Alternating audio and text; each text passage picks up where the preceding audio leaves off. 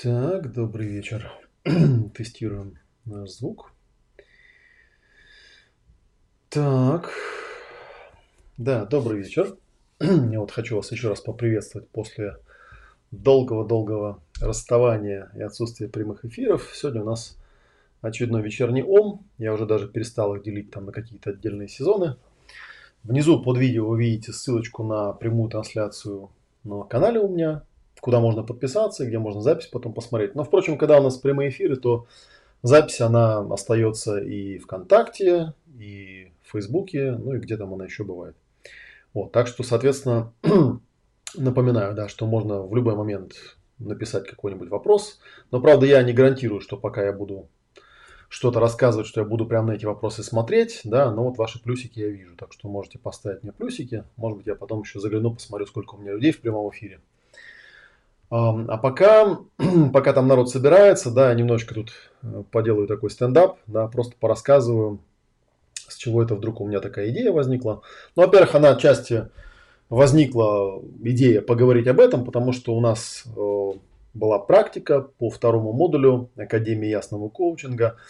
Мы там об этом говорили, потому что у нас второй модуль, он посвящен лайф-коучингу, а именно тому, как воедино собирать ну, вот разные техники работы. Ну, потому что одно дело иметь какую-то технику для проработки переживаний, а другое дело понимать, ради чего ты вообще работаешь, да, что вот за человек тебе пришел, куда он идет, что ему вообще в принципе надо, чтобы была какая-то система в целом, да.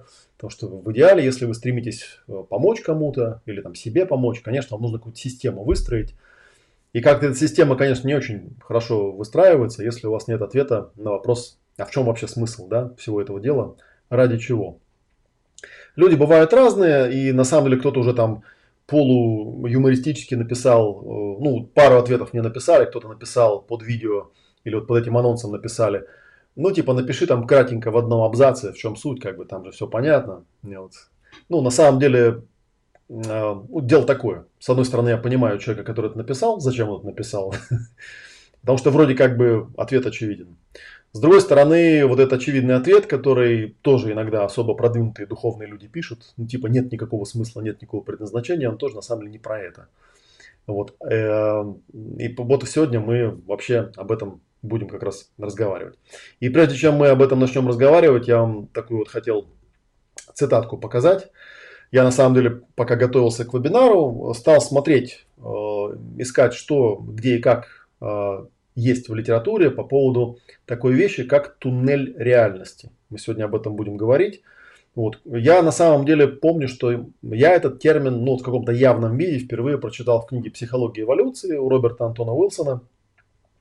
С удивлением обнаружил, что если погуглить, выясняется, что как раз э, Роберт Антон Уилсон, который был последователем и учеником Тимоти Лири, э, он чуть ли не первым был человеком, который этот термин э, употребил, объяснил и вообще ввел вот как бы в обиход, да, reality tunnel, туннель реальности. И я стал смотреть, что он об этом писал, ну, чтобы как-то вот увязать с, том, с тем, о чем я вам буду рассказывать.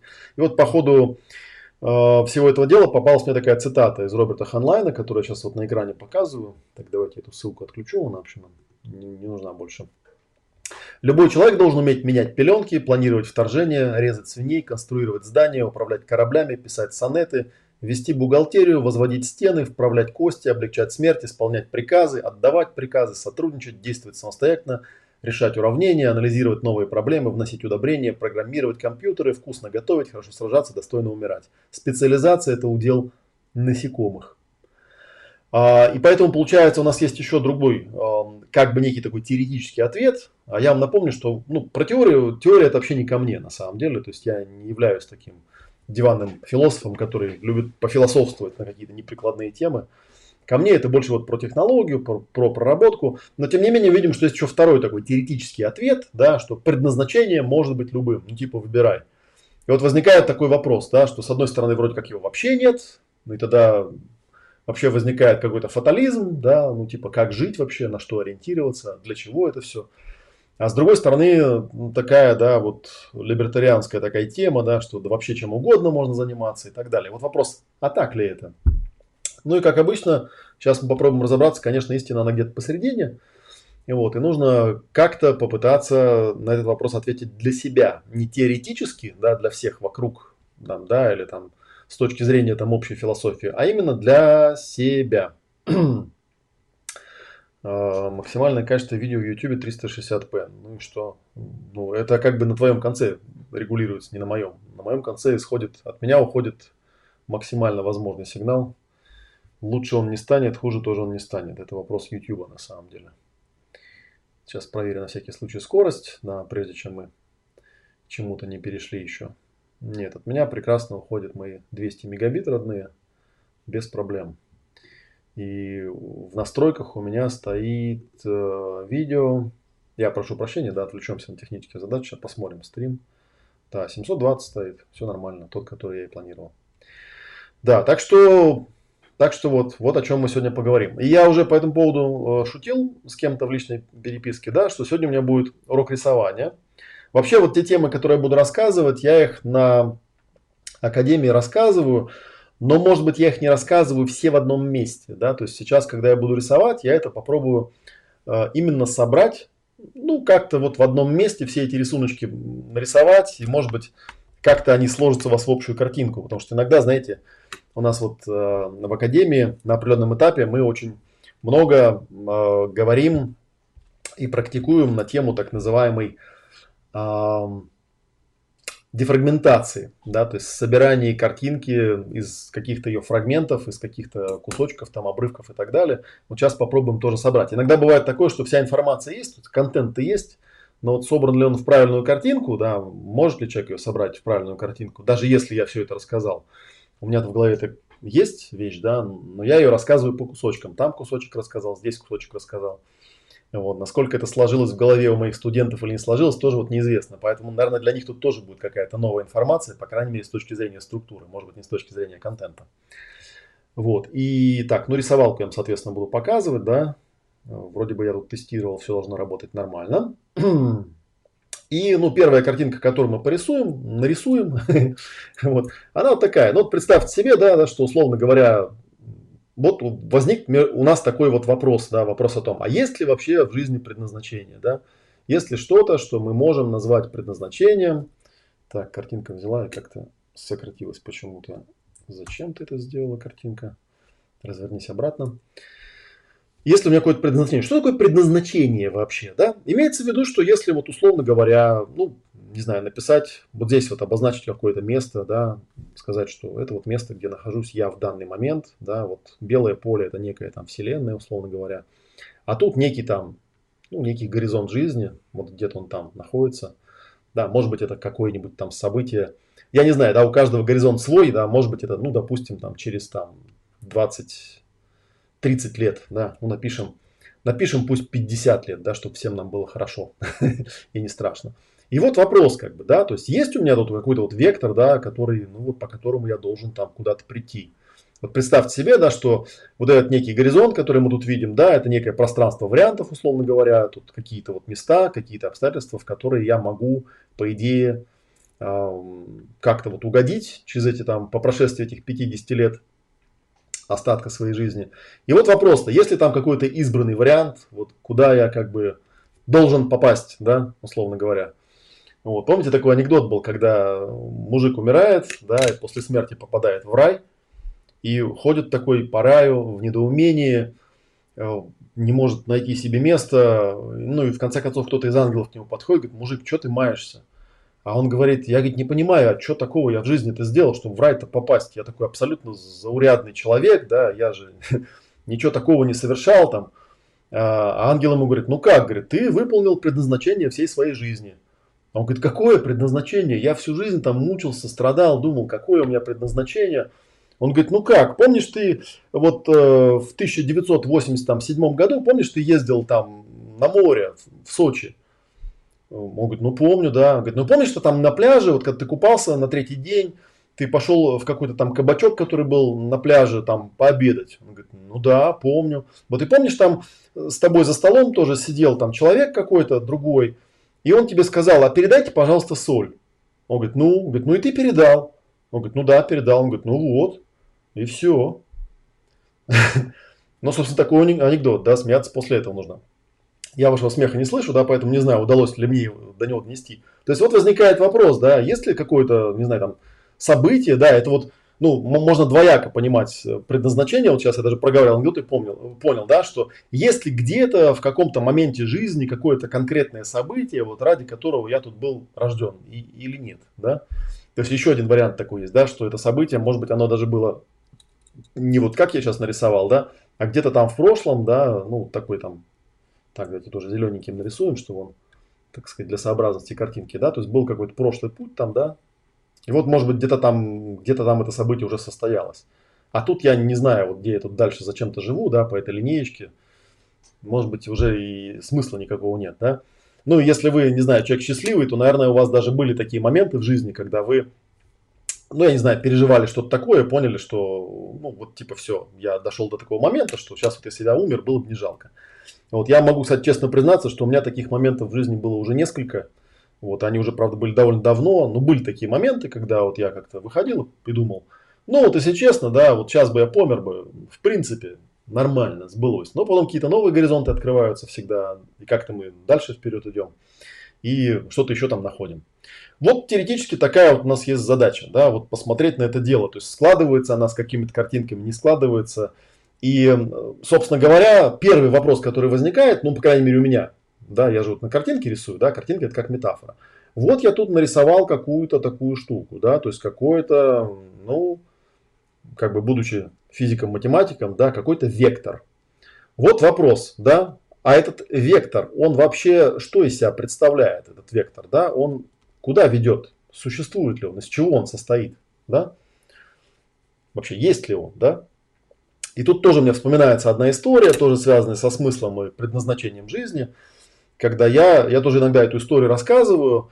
Я люблю очень слушать подкасты BBC там на разные темы. И вот был у меня там, была у меня подписка на какой-то подкаст, где э, автор, я уже сейчас даже не помню, как этот подкаст назывался, но формат подкаста был простой. Там автор подкаста приглашал какую-нибудь знаменитость, и они там, ну вот просто за жизнь там разговаривали. Такое, знаете, ток-шоу небольшое, там минут 15 каждый подкастик шел. Под каждого гостя, соответственно, подбирались какие-то вопросы, ну, о чем-то интересном, видимо, да, и вот можно было там что-то такое слушать. И вот там какие-то селебритис, там американские, э, британские приходили к этой ведущей, и она им задавала вопросы. Ведущая достаточно такая известная была. И вот однажды пришла к ней гостья, гостья была э, основательницей и владелицей э, модельного агентства, да, Виктория Models или что-то типа такого, да. И разговаривали они с ней о том, каких э, знаменитых великих людей она знала в жизни. Вот. И она сказала, что, ну, говорит, например, вот я не знаю, есть люди, которых я считаю великими, или даже там сформулировано было не так, она просто у нее стала спрашивать, вот, э, не помню, какая там даже тема разговора была, и она упомянула, что вот знала она там Ричарда Брэнсона, и что Брэнсон это, несомненно, великий человек. И она, как хорошая ведущая, такая хмыкнула и сказала, а как вы определяете, вот, великий он человек или невеликий? Да? Довольно такое сильное утверждение взять про кого-то сказать, да? Э, тем более про живущего. Да? То есть мы же знаем, что когда человек уже этот вектор прошел и куда-то там пришел, да, то про него довольно легко сказать, был он там великим человеком или был он там подлецом и ничтожеством. Да? Мы же не знаем. Это вот сейчас мы как бы уже там, глядя на жизненный путь, ну я не знаю, там Адольфа Гитлера, да, понимаем, что он был подонок, да, и вот он пришел в какую-то нехорошую ну, то есть мы его вектор видим теперь, да, по окончании жизни. И вот. Но мы же не знаем и не можем себе представить, я это тоже, кстати, в одном из подкастов слушал, интервью с женщиной, которая была личным секретарем Гитлера там последние, ну, сколько-то лет. И она там вплоть до его смерти там в бункере с ним сидела и потом спаслась. Она вот до конца жизни, она умерла в 2002 году, она до конца жизни считала, что, ну, Гитлер как бы хороший был человек, очень такой душевный, заботливый. Ну, к сожалению, у нее там, так сказать, пошло все немножко не так, как он хотел, а в целом он был хороший чувак. Вот как-то так, да. То есть, ну, а если человек еще живой, мы не знаем, как бы, да, куда он там придет. Вот сейчас мы считаем там Брэнсона великим человеком, а может он там мошенником окажется, к примеру, да. То есть мы можем только суждения выдвигать. Поэтому у нас, например, в России вообще не принято как-то прижизненно, да, какого-то человека считать великим, потому что мы не знаем, что получится в итоге. Вот. И вот она его, собственно, спрашивает, говорит, а как вы так вот определяете, там, да, великий человек или невеликий? Кстати говоря, немножко отвлекаясь в сторону, тут, наверное, еще один момент можно добросить, как вот еще один такой, тоже буду с вами в такую, да, дефрагментацию играть, про Брэнсона историю закончу. История, тоже есть такая известная история, ее там в интернете много раз тоже перепечатывали, репостили. История была о том, как одна медсестра, которая работала в хосписе, она э, собирала, э, ну, она разговаривала с людьми, которые в хосписе лежали. Но в хосписе, как вы знаете, лежат люди, которые умирают, то жизненный путь которых уже ну, почти закончился. И вот она с ними разговаривала за жизнь, и в частности она многим задавала вопрос, ну вот как им вообще, да, вот как они жизнь-то свою прожили. И она там набрала какое-то количество отзывов, э, именно вот с точки зрения того, что эти вот люди умирающие, они говорили, что вот теперь, да, то есть когда я вот смотрю, там, грубо говоря, вот из этой вот точки, да, вот отсюда вот я смотрю на свою прошедшую жизнь туда вот назад, я как бы понимаю, а, в чем этот мой вектор состоял, и жалею, что я вот ну как-то раньше этого не понял, потому что если бы я понял, я смог бы как-то ну, в него лучше вложиться, что ли, да, больше там путь как-то пройти. А сейчас как бы я понимаю, что вот мне там, ну, к примеру, 80 лет, и я умираю, из этих 80 лет я столько времени потратил на всякую фигню, вместо того, чтобы заниматься вот своим предназначением. То есть теперь-то я его понимаю. Теперь у меня эта дефрагментация в голове произошла, но, к сожалению, да, там 95% сил было потрачено на какие-то совершенно никчемные занятия, неважные, незначимый и так далее. То есть, в принципе, это такое косвенное подтверждение, что все-таки действительно люди, которые к концу жизни приходят, вот они как-то это, как-то они, в общем, э, могут это отслеживать. Да? Если мы вот сюда вот вернемся вот, к этой э, цитате, которую я на экране показал, тут получается такая вещь. Ну, то есть зачем нам этот ответ на этот вопрос-то вообще знать? В чем его важность? Да? Что если такой вектор у меня существует, но как бы хотелось понять, вот, да, что там вот это за такой коридор, по которому я должен был пройти, да, вот я нарисую тут тоже таким синеньким, да, вот некий там, условно говоря, коридорчик, да, вот он у меня как-то существовал, и там, может быть, какие-то вариации вариантов у меня были, там, да, и вот э, где этот коридор, да, могу я его как-то почувствовать, потому что если он существует, ну, тогда я могу не запариваться на тему того, тем ли делом я занимаюсь, не тем ли я делом занимаюсь, а прямо, так сказать, на крейсерской скорости рвануть вдоль этого вектора, да, и вовремя э, там, прийти, сделать как можно больше в отношении этого вектора. А если такого вектора не существует, ну тогда просто как-то расслабиться, да, и опять же вот вернуться к хайнлайну и понять, что чем бы я ни занимался, ну, все хорошо, да, все к добру, все к деньгам, там, я не знаю, что еще можно сказать, да, и вообще на эту тему заморачиваться не стоит и не тратить на это силы. Но где-то в глубине души мы, конечно, понимаем, что, блин, но как-то хотелось бы, конечно, разобраться, там существует или нет. Так вот, да, возвращаясь к, к Брэнсону, она сказала, что да на самом деле очень легко определить, великий человек или невеликий. Ты просто смотришь на, человека, на этого человека и задаешь себе вопрос, а, а виден ли у него какой-то вектор? То есть есть такие люди, которых вот встречаешь там через год, через 5, через 10, там, через 15, да, и понимаешь, что у них какой-то есть вектор. Вот что-то они такое строят. Причем внешне они могут даже какими-то ну, разными видами деятельности заниматься, да, но по факту видно, что какой-то вектор у них складывается. И вот когда мы этот вектор видим, да, какую-то такую вот движуху какую-то в жизни этого человека видим, тогда мы понимаем, что да, человек, пожалуй, ну, там, великий не знаю, да, можем ли мы такой титул присвоить ему при жизни, но, по крайней мере, он очень такой мотивированный, скажем, да, и он там на каком-то уровне, на каком-то уровне он великий, для какой-то группы людей он великий точно, да, потому что они у него этот вектор видят. А у кого-то, знаете, такое броуновское движение. То есть его там болтает по жизни, болтает, болтает, болтает, да, и вот потом он там лежит, допустим, на смертном модре, да, смотрит назад и задает себе вопрос. А сделал ли я в жизни то, ну, броуновское движение, если вы помните, да, это, это вот когда молекулы мельтешат, но даже когда молекулы мельтешат, все равно у них есть какой-то общий вектор, да, называется диффузия, то есть куда-то в целом они молекулы эти движутся. Да, и вот э, получается такая вещь, что там молекула за ну, не знаю, за какой-то отрезок жизни, там, да, в 100 лет она там прошла, не знаю, там, миллиард километров, к примеру, да, там, бегая от одной молекулы к другой. А в плане вот самого вектора, в плане диффузии, ну, прошла там сантиметр. Да, то есть, и вот возникает такой вопрос, да, какой там КПД у нее был, насколько она эффективно вдоль этого вектора продвигалась. Ну, а если мы возьмем человека, тоже уподобим его некой там, некой частице, там, некому атому, тоже такой же вопрос возникает. Вот насколько он занимается движением по вектору, насколько он занимается и насколько он занимается вот этим броуновским движением, да, насколько его силы тратятся на то, что действительно для него важно, на то, что его куда-то может привести. Вот, то есть вот так бы такая первая, первая затравка, на которую можно посмотреть, про которую можно что-то рассказать, да, и ну, на которую можно как-то опираться. Это вот рисуночек номер один, да, пока мы его так вот запомним, да, и откроем, сделаем рисуночек номер два. Вообще я там в описании говорил, да, о том, что есть такая э, статейка у меня в блоге давно написанная, там называется «Что такое конфликт, травма», там, ну и прочие всякие вещи. Но есть еще картиночка, которую я очень люблю рисовать и которая тоже многое-многое поясняет по поводу травм. Ну, во-первых, смотрите, во-первых, э, даже, знаете что, вот даже если вернуться к первой страничке пока, видите, я в центре это что нарисовал, да, я нарисовал, нарисовал кружочек, да, и поставил буковку «Я». То есть некое такое, ну, осознание себя как вот какого-то индивидуума, да, как вот чего-то, что движется вперед.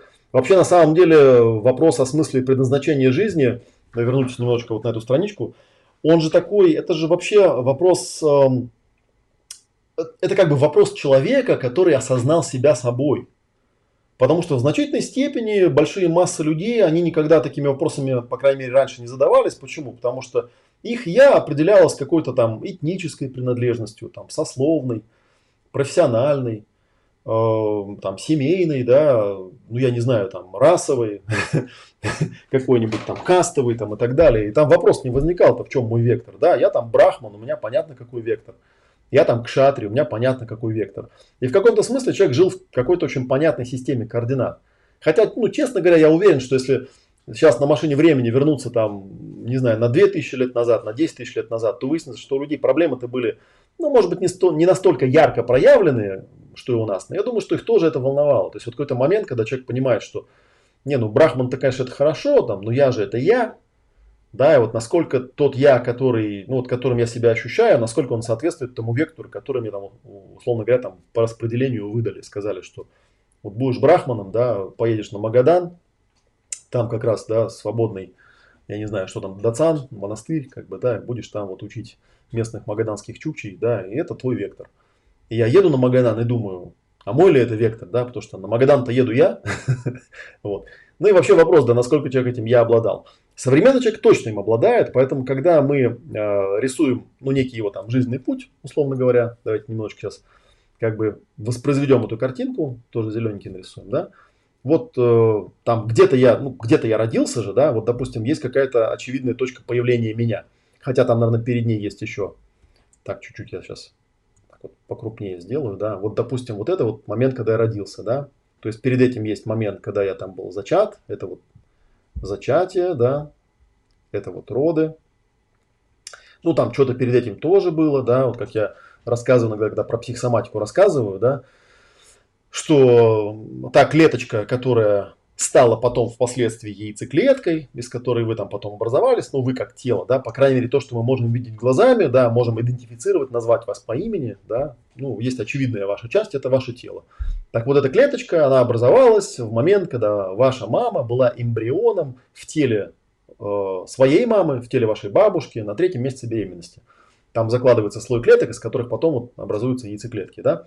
То есть, в принципе, вы как физическое нечто существуете ну вот, грубо говоря, возьмите день рождения своей мамы, отнимите полгода, с этого момента уже какой-то физический носитель был. То есть там какая-то предыстория есть. Потому что некоторые иногда удивляются, там, откуда берется вся эта тема. Ну, тем не менее, да, и вот дальше там пошла какая-то моя жизнь, то есть какой-то мой там жизненный путь. Как-то я там по нему шел, пока даже не будем заморачиваться на вопрос, там, да, было ли у меня там предназначение. Вот вопрос, а в каком месте на этом пути появляется, ну, что-то, что я называю словом «я»? Да, ведь оно же там не с самого начала есть, по большому счету, да? Хоть там некоторые верят во всякие разные там реинкарнации и прочие-прочие вещи, да, на самом деле, опять же, еще раз так напишу поточнее, да, на самом деле, если мы просто возьмем и спросим вас, да, вот в какой момент ты начал чувствовать, что вот есть какой-то ты, отдельный там от мамы, отдельный от папы, отдельный от всяких других идентификаций, вот есть именно ты.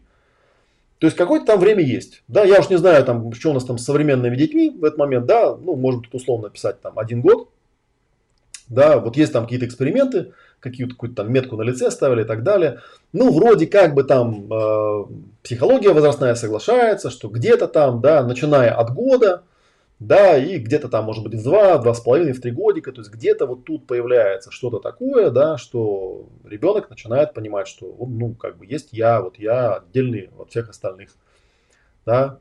И вот дальше, вот дальше теперь у этого я может появиться вопрос, да, вот те красненьким теперь нарисуем, да, а вот там дальше, да, вот у этого я есть какое-то предназначение? Потому что я не знаю, там, ну, понятна ли вам моя логика, да, если нет моего я, тогда бессмысленно задавать вопрос о том, есть ли предназначение. Вот, потому что если я себя как себя не осознаю, то, ну, а я, допустим, там просто вот представитель какой-то касты, да, то чем мне заморачиваться на тему предназначения, там, да, мне вот выдали там оружие, сказали, твоя задача оборонять, вот есть мое предназначение, там, да, там, не знаю, обеспечить э, благополучное существование своего народа или погибнуть там, да, в борьбе за него, собственно, и все. И может быть даже я буду ходить и считать, что ну, погибнуть это самая высшая честь, потому что тогда я точно его исполнил. Я могу в качестве доказательства предъявить собственный труп, да, сказать, что вот видите, да, мне вот выдали тело, и на нем в инструкции было написано, да, то есть использовать в момент опасности своему народу. Я его использовал, да, погиб, но безопасность обеспечил, поэтому я, ну, по крайней мере, ко мне точно претензий никаких нет, да.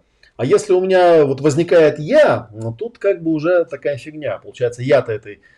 То есть вопрос смысла и предназначения возникает в тех случаях, когда все то, что мне было выдано по, э, ну, не знаю, по, по рождению, что ли, да, оно как-то не совсем вот меня убеждает в том, что это мое. Да, потому что если я с этим абсолютно согласен, то, ну, что париться-то, да. Вот, и возникает теперь у нас, ну, вот, глядя даже на эту картинку, видно, что, ну да, то есть получается, тут-то какой-то, в общем, коридорчик уже был, то есть вот как-то я там жил, жил, жил, жил, жил, да, ну и как-то он там дальше продолжается, этот коридорчик, да. То есть как-то он там был задан, этот коридорчик, да, вот это вот, этот коридорчик, да, условно говоря, ну если вот опять же притянуть термин с психосоматики, называется там, да, период, период программирования. Программирования. Вот, ну или сокращенно его называют ПП. П, П, второй это скобочка была. Период программирования. То есть некий такой период, когда, ну, очевидно, другие люди меня ну, видят и воспринимают как отдельное существо, у меня там тело есть или там клеточка какая-то, я что-то такое. Вот я там как-то формируюсь, что-то там со мной такое происходит. И вот я себя как себя не осознаю. И, собственно, период программирования теоретически завершается в тот момент, когда у меня появляется некое осознание себя как отдельного существа. Опять же, вряд ли это какой-то прям такой ну, момент, когда вот, вот только что я себя не осознавал, а потом, опа, блин, так я же Олег Матвеев, да? Вот, или там, опа, я же не Олег Матвеев, там, да, то есть это не момент, то есть это какая-то такая доста- период жизни, да, вот у любимого мною Николая Носова, основателя виртуалистики, у него используется такая метафора меланжевая нить. Это когда вот идет нитка, там белая, да, а потом начинает какой-то другой цвет вплетаться, и вот потом, ну там, допустим, оранжевый, да, и в какой-то момент вот она становится полностью оранжевой, да. Ну и вот вопрос, да, вот в какой момент там она перестала быть белой и стала оранжевой? Ну нет, он как-то так распределен. Но тем не менее такой период программирования есть, да. И то есть момент, который там, условно говоря, завершается в, вот в каком-то периоде, когда я начинаю себя осознавать как себя и понимаю, что э, что бы там мне не записалось в периоде программирования, у меня по этому поводу есть сомнения. То есть, как бы первый ответ, который я вам уже сказал, то есть, если у вас по этому поводу никаких сомнений не возникает, то вам вообще круто повезло на самом деле – то есть период программирования был идеальный, он настолько был идеальный, что у вас даже не появилось необходимости вообще формировать какое-то собственное я, осознание себя и запариваться на тему там, а в чем смысл и предназначение вот этого я. Да? То есть там я как такового нет. В принципе, даже если вы померли бы, ну и фиг с ним, как бы, да, что не было, как бы не жили хорошо и не надо начинать. Не было я, но и не надо. Вот, то есть какая, такая вот как бы интересная вещь. И тут, кстати, тоже можно отвлечься в сторону. Я всегда говорю, что очень часто э, в разного рода духовных практиках продвигается такая ну, довольно странная, на мой взгляд, идея о том, что смысл духовной практики заключается в том, чтобы избавиться от собственного эго, от собственного я. А, проблема заключается, мне кажется, в другом. Проблема, ну, как мне кажется, опять же, да. То есть для того, чтобы избавляться от собственного я, нужно бы неплохо сначала его сфор, ну, сформировать вот именно осознать себя как отдельное абсолютно существо, независимое ни от каких внешних вот этих факторов, да, а просто я это я. То есть не я не как там э, это тело, я не как там это каста, я не как это раса, я не как это профессия, я не как это этот пол там, ну и так далее, и так далее, да, просто я, вот без относительно того, что мне там в периоде программирования было выдано на уровне там физики, эмоций, ментальном, там, на всех остальных уровнях, которые там в разных школах описываются, да, вот, если у меня такого я не сформировалось, то как бы нафиг от него, от чего я буду избавляться-то непонятно. То есть там явно какая-то путаница в терминах присутствует, причем серьезная. Поэтому сначала неплохо бы вот это эго сформировать, да, а потом, возможно, уже что-то с этим нужно будет делать, да, и не факт, что дойдет дело до э, вообще до, до ликвидации. Ну, а теперь, то есть получается, что весь этот период, да, такой вот скобочкой его обведем, то есть в этот период у нас э, основная характеристика какая? Я никакого там не существует, вот, а какое-то программирование там происходит, да. И вот, как мы уже говорили, да, то есть если вас это программирование устраивает, то в принципе никакой потребности в формировании собственного я у вас возникает, не возникает, и, соответственно, не возникает вопроса, в чем смысл предназначения. Смысл предназначения ровно в том, что вас было запрограммировано. То есть, по сути, вы такой а, биоробот своего рода, да, а у биоробота, ну, какие у него могут быть вопросы? Вот у меня стоит тут iMac на столе, да, я не думаю, что у него возникает вопрос о том, в чем его смысл и предназначение. Вот его для чего создали, для того он как бы и, и существует, да, и вообще он вряд ли этим вопросом задается, не думаю. Надеюсь, по крайней мере, да. А то задастся вопросом, да, и начнется восстание машин. Это первый момент, который, ну, наверное, второй момент, да, вот у нас первая картинка была Напомню, да, это вот по поводу этого вектора и рассуждения мои по поводу векторов. А вторая картинка была вот эта вот, да, по поводу периода программирования. А, ну что, а теперь придется нам посмотреть, что из себя представляет этот самый период программирования. Да, для этого нужно будет нарисовать третью картинку, да, пусть первая картинка у нас называется вектор, да, назовем ее так. Тут можно даже сверху написать, да. Вектор. Да? Вторая картинка у нас будет называться период программирования, да, вот она. И третья картинка, ну, третью мы сейчас нарисуем. То есть третья картинка, ну, назовем ее анатомия переживания. Вот. Ну вот скажем как-то так. Вот, вот я живу. то есть мы уже, если посмотрим на вторую страничку, то есть мы понимаем, что какой-то коридорчик на самом деле хочу, я того или не хочу, я того, он у меня уже существует. То есть в какой-то момент, когда, ну, он не только у меня существовал, но и у всех тех миллионов клеток, которые, собственно, не родились, да, но тем не менее, вот какой-то там у меня был коридорчик как-то вот занят, да. И в этот момент происходило программирование, да. А как вообще вот, ну, что, что значит программирование, да, то есть и вот что из себя этот коридорчик представляет? Коридорчик представляет собой, ну, тут как бы снаружи у нас внешняя среда некая, да, внешняя э, среда, вот, она на меня тут как-то там еще влияет, воздействует разным образом, да. Ну и как-то я с этим справляюсь. И мы понимаем, что тут вот на старте, на самом старте, да, ну я не знаю там сколько у этих, там, вот даже если останемся на физическом уровне, да, сколько у женщин яйцеклеток? Тысячи, да. Сколько у мужчин сперматозоидов? Ну, триллионы, наверное, да. Вот из, этой, из этих всех тысяч там и триллионов, и триллионов, и триллионов, там каких-то септиллионов там этих, да, потенциальных вариантов, да, они постоянно там погибают, и вот потом где-то там, да, в общем, появляюсь как-то я.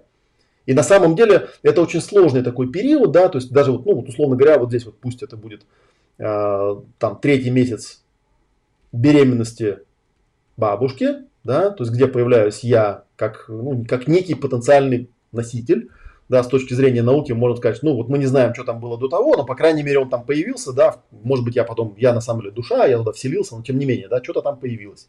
Что-то там появилось, которое впоследствии позволило мне стать человеком, да, обрести тело, прийти, купить себе компьютер, вот, и там 6 марта 2019 года его включить и прийти и оказаться на вебинаре у Олега Матвеева, да, вот как-то там Э, существует, да. И тут вот, в общем, есть какое-то существование. Довольно сложное существование на самом деле, да, и можно найти там в литературе, ну, например, у того же э, широко известного в узких кругах Гранта Макфетриджа, да, что сам период даже вот до зачатия, да, то есть там очень много есть критических фаз, там их там, не знаю, 24 каких-то фазы насчитываются, и в, каждой, в каждом из этих случаев происходит какое-то качественное изменение, да, и это качественное изменение как-то записывается и как-то на меня влияет при этом, да.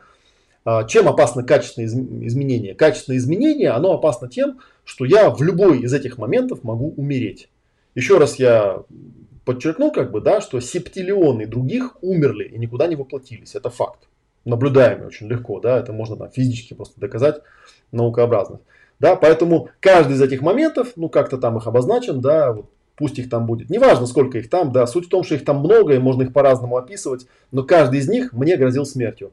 Как вот я у Андрея Васильева недавно был на семинаре «Танатос. Искусство перехода», и он говорит на семинаре, ну, может, я не, сейчас не совсем точно цитирую, да, но смысл примерно в том, что когда приходят люди на семинар, посвященный смерти, они, как правило, ну, боятся смерти. И к этим людям у меня есть вопрос такой странный, как бы, а чего вы боитесь смерти? Вы же уже два раза умерли, как минимум, да? То есть те, которые сидят передо мной, умерли как минимум два раза. Первый момент, очевидно, вы умерли в момент зачатия, да, потому что вы были сперматозоидом, яйцеклеткой, да, и в момент зачатия вы исчезли, вас, вы перестали быть. Сперматозоид лопнул, да, яйцеклетка перестала быть сама собой, появилось нечто другое совершенно, какое-то другое существо, но вас уже не было, вот того вас, которое вы представляете. Это все равно, что вот, ну, я, ну, там, условно говоря, сейчас бы ваше тело там взяло бы и да, внезапно лопнуло в пространстве, и вот, и потом бы попытались понять вообще, да, а куда делся вот, да, этот чувак, который только что вебинар вел, да, он бах и не стало его, да. И тут вам кто-то говорит, ну как же, он там перешел в другое состояние совершенно, да, теперь он там зигота. Вы говорите, какая зигота? Верните нам трансляцию, пусть он рассказывает дальше, нам интересно. Ну, а второй момент это роды. Когда вы были ну, одним телом со своей мамой, да, вы там жили через там пуповину, получали питание, там, вот, и, а потом бах вас оттуда вытащили, да, на холодный этот свет – отрезали эту пуповину, да, там хлопнули по попе, там, и, и ну и типа, обаньки, у вас мальчик родился, или там, опаньки, у вас девочка родилась, там, да. Ну и капец, как бы, да, того, который вы были, уже не стало. Поэтому очень многих людей, которые занимаются там тонатологией, тонатотерапией, там, да, они всегда в название вставляют такую интересную формулировочку «искусство перехода». Например, у Владимира Юрьевича Баскакова, да, у него там в книжке по тонатотерапии можно найти там 6 или 7 категорий – который он говорит, это же та же самая смерть, это по сути искусство перехода. Что вот настоящий тонатотерапевт, он даже когда в дверь проходит, да, он там немножечко задерживается, потому что он понимает, что сейчас он пройдет в дверь, и он там, условно говоря, похоронит коридор там, да, и родит себе комнату, потому что все уже. Если он туда прошел, он уже прошел. Ну и там есть некоторые разногласия на тему того, можно ли вернуться, да, обратно, то есть можно ли родиться обратно, да, можно ли раззачаться, вот, или можно там разумереть, но это уже как бы дело другое. Я просто к тому говорю, что здесь вот какие-то происходят такие совершенно критические события. А, а теперь я хочу, чтобы вы поняли, как возникает, э, как работает в этот момент, ну вот нечто там, мозг или там какая-то система, потому что там, ну если сейчас скажу мозг, да, вы можете на мной посмеяться и спросить, там, какой мозг может быть у сперматозоида или какой мозг может быть у яйцеклетки. Я, честно говоря, не знаю, да, но что-то там есть. Есть некий механизм, который записывает все, что происходит, да, и он записывает вот эту вот невероятную последовательность очень э, маловероятных событий, э, в результате которых вы продолжаете существовать, да. И сам тот факт, что вы в данный момент являетесь там взрослым, ну или почти взрослым человеком, который сидит и ушами слушает и глазами смотрит на мой вебинар, означает, что вы ну, супер избранный, да, вы один из септиллионов тех, кто до этого состояния не дошел. Да? И это абсолютно невероятное стечение обстоятельств. То, что здесь сидите именно вы, в то время как септиллионы других погибли. Вот, и поэтому вот некое, некое вот это охранительное устройство, ну для простоты его назовем мозг, да, потому что, наверное, в итоге оно все равно в мозгу записывается. У него очень простой такой алгоритм. Мозг говорит, поскольку в результате, да, вот где-то там, где-то там в какой-то момент, условно говоря, ну, появилось некое я, и это я ну, называется, там, не знаю, Олег Матвеев. И то, что Олег Матвеев на этом белом свете существует, является результатом вот этой невероятного стечения этих обстоятельств. Там, да, тысяч тысяч случаев, когда он мог погибнуть, когда он мог исчезнуть. И особенно, да, того, что было до зачатия, особенно того, что было до родов, там, да, и особенно там первые какие-то ранние э, стадии жизни, потому что раньше детей очень много умирало, да, там рождалось в семьях по 20 детей, выживало 2-3. Вот, то есть получалась немножко такая система, как у пауков там, да, то есть вывелось там миллион паучат, как бы, да, ну как-то, понимаете, если бы пауки при каждом сезоне увеличивалось количество пауков в миллион раз, там, да, уже бы тут кругом были одни сплошные пауки. Очевидно, что нет, да, то есть очевидно, что популяция как-то держится более-менее на одном уровне у них. Вот, при том, что они каждый раз там рождают миллионы паучат. Значит, получается 999 999 пауков погибают, да, выживает только один, самый крутой. И поэтому мозг говорит, а давай-ка мы всю вот эту вот байду, которая тут происходила, мы ее тщательно запишем, тщательно запишем, запишем, запишем, запишем, запишем, да, запомним, как это все происходило, вот так вот, как бы, да, и, собственно говоря, это и будет наш рецепт выживания. То есть это наш э, такой вот коридорчик, да, тут вот были какие-то события, в каждом из этих событий, да, было найдено какое-то решение, которое в результате привело к тому, что это я вот здесь появилась, и, соответственно, там дальше абсолютно точно есть какое-то биологическое предназначение. Да? То есть вы как биоробот уже абсолютно точно запрограммированы куда-то. Именно поэтому, кстати говоря, это и называется, ну, по крайней мере, я так его называю, я называю его период программирования. То есть вы, в принципе, являетесь потомком своих родителей, да, у вас там четко все запрограммировано. И мозг не знает, э, что там за внешняя среда вот здесь вот снаружи, да, поэтому все, что здесь происходит, э, он принимает за правильное решение, да, ну вот зелененьким, да, вот там, допустим, каждый зелененький штрих это там какое-то критическое какая-то стадия, да, он принимает это за решение вследствие одного простого факта, да, Олег Матвеев жив. А раз он жив, значит все было сделано правильно.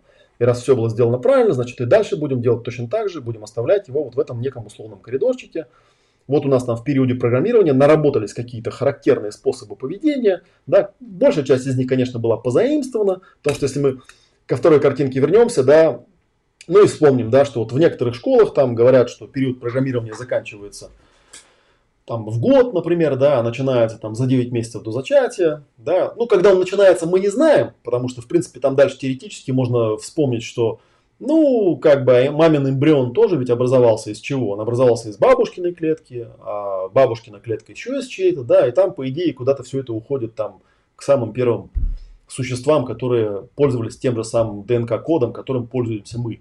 Некоторые люди, кстати, вот очень сильно удивляются, когда э, узнают о том, что все живые существа на планете Земля, абсолютно все, устроены, то есть они закодированы одним и тем же ДНК-кодом, одним и тем же. То есть самая распоследняя инфузория, да, и венец творения человек, там и все, что находится в промежутке, они используют один и тот же ДНК-код. То есть вся масса жизни на этой планете это по сути некое одно существо, ну, которое случайно разделилось на эти маленькие я. Некоторые эти маленькие я называются микробы, некоторые маленькие я называются хомяки, вот, а некоторые маленькие я называются Олег Матвеев, как бы, да, ну или, или как-то еще там называются, да. Ну вот как-то так. Вот. Эм, поэтому там вот это вот начало, оно, бог знает где, где-то оно там, может быть, 4 миллиарда лет назад оно было, да. Вот. А здесь ближе, конечно, к нашему, к нашему концу все немножко попроще. Вот. Но тем не менее тоже, да, скажем так, оно, этот период программирования какого-то такого абсолютно автоматического, ну, заканчивается в какой-то момент, когда появляется, ну, некое я, и это некое я говорит, елы-палы, а в чем смысл-то? Да? И теперь у него возникает, по сути, ну, две задачи. Первая задача, ну, первая задача вот она, да, это понять, а что там впереди вообще, и есть ли оно там, да, и некоторые считают, что его там нет – ну хотя вот здесь вот видите, я уже голубеньким коридорчик нарисовал. Ну как в принципе нет. Ведь до момента возникновения я было все это биологическое программирование, оно нам задало какой-то коридорчик, рельсы какие-то, да. Ну и, собственно, вы там куда-то приедете по-любому. Да? Можно ли называть это предназначением? Ну, наверное, можно. Да, почему? Ну, потому что вы, наверное, там породите следующих людей, там, потомков, или не породите, да. Если не породите, тогда вообще смысла нет с биологической точки зрения про ваше предназначение спрашивать, да. Вот. Хотя человек существо сложное, он же может порождать не только детей, он может еще порождать, например, вебинары, книги, э, там, я не знаю, исследования какие-то. То есть он может влиять на популяцию других существ не только э, своими половыми органами, да, порождая своих э, прямых биологических потомков, но еще как-то, да, он может создать идеологию какую-нибудь, например, да, там придумать нацизм, к примеру, ну и какая-то там куча людей, может быть, их там на всю планету наберется даже несколько миллионов, они будут реально в это верить, это будет менять судьбы других людей, в частности, да, кто-то может погибнет из-за этого и так далее, и так далее. То есть, в принципе, нельзя сказать, что э, даже если мое биологическое существование прекратилось с гибелью моего тела, что я ничего не породил в этом мире. Конечно, породил. И вот вопрос там, да, что чем это было запрограммировано. То есть какое-то там предназначение есть. Вот, э, это первая задача, да, про впереди. А вторая задача оглянуться назад и спросить, ну хорошо, если там этот вектор есть, то, блин, а откуда он взялся-то, да? Откуда он взялся? Вот, то есть такая вот э, интересная вещь, да, по сути, декодирование, да, своего предназначения. Вот, такая вот вещь, да, я не знаю, как это назвать, там, да, там структура, назовем это там структура программирования, да, там, суть программирования. Хотя сейчас немножечко еще... Про... Ой, какие буквы у меня корявые получаются. Так. Пытаюсь освоить какой-то вид почерка, который подходил бы для этих рисований.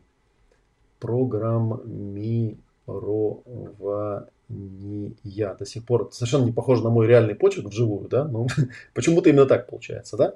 Теперь смотрите. То есть вот мы теперь уже как бы знаем такую вещь. Четвертая страничка будет, да?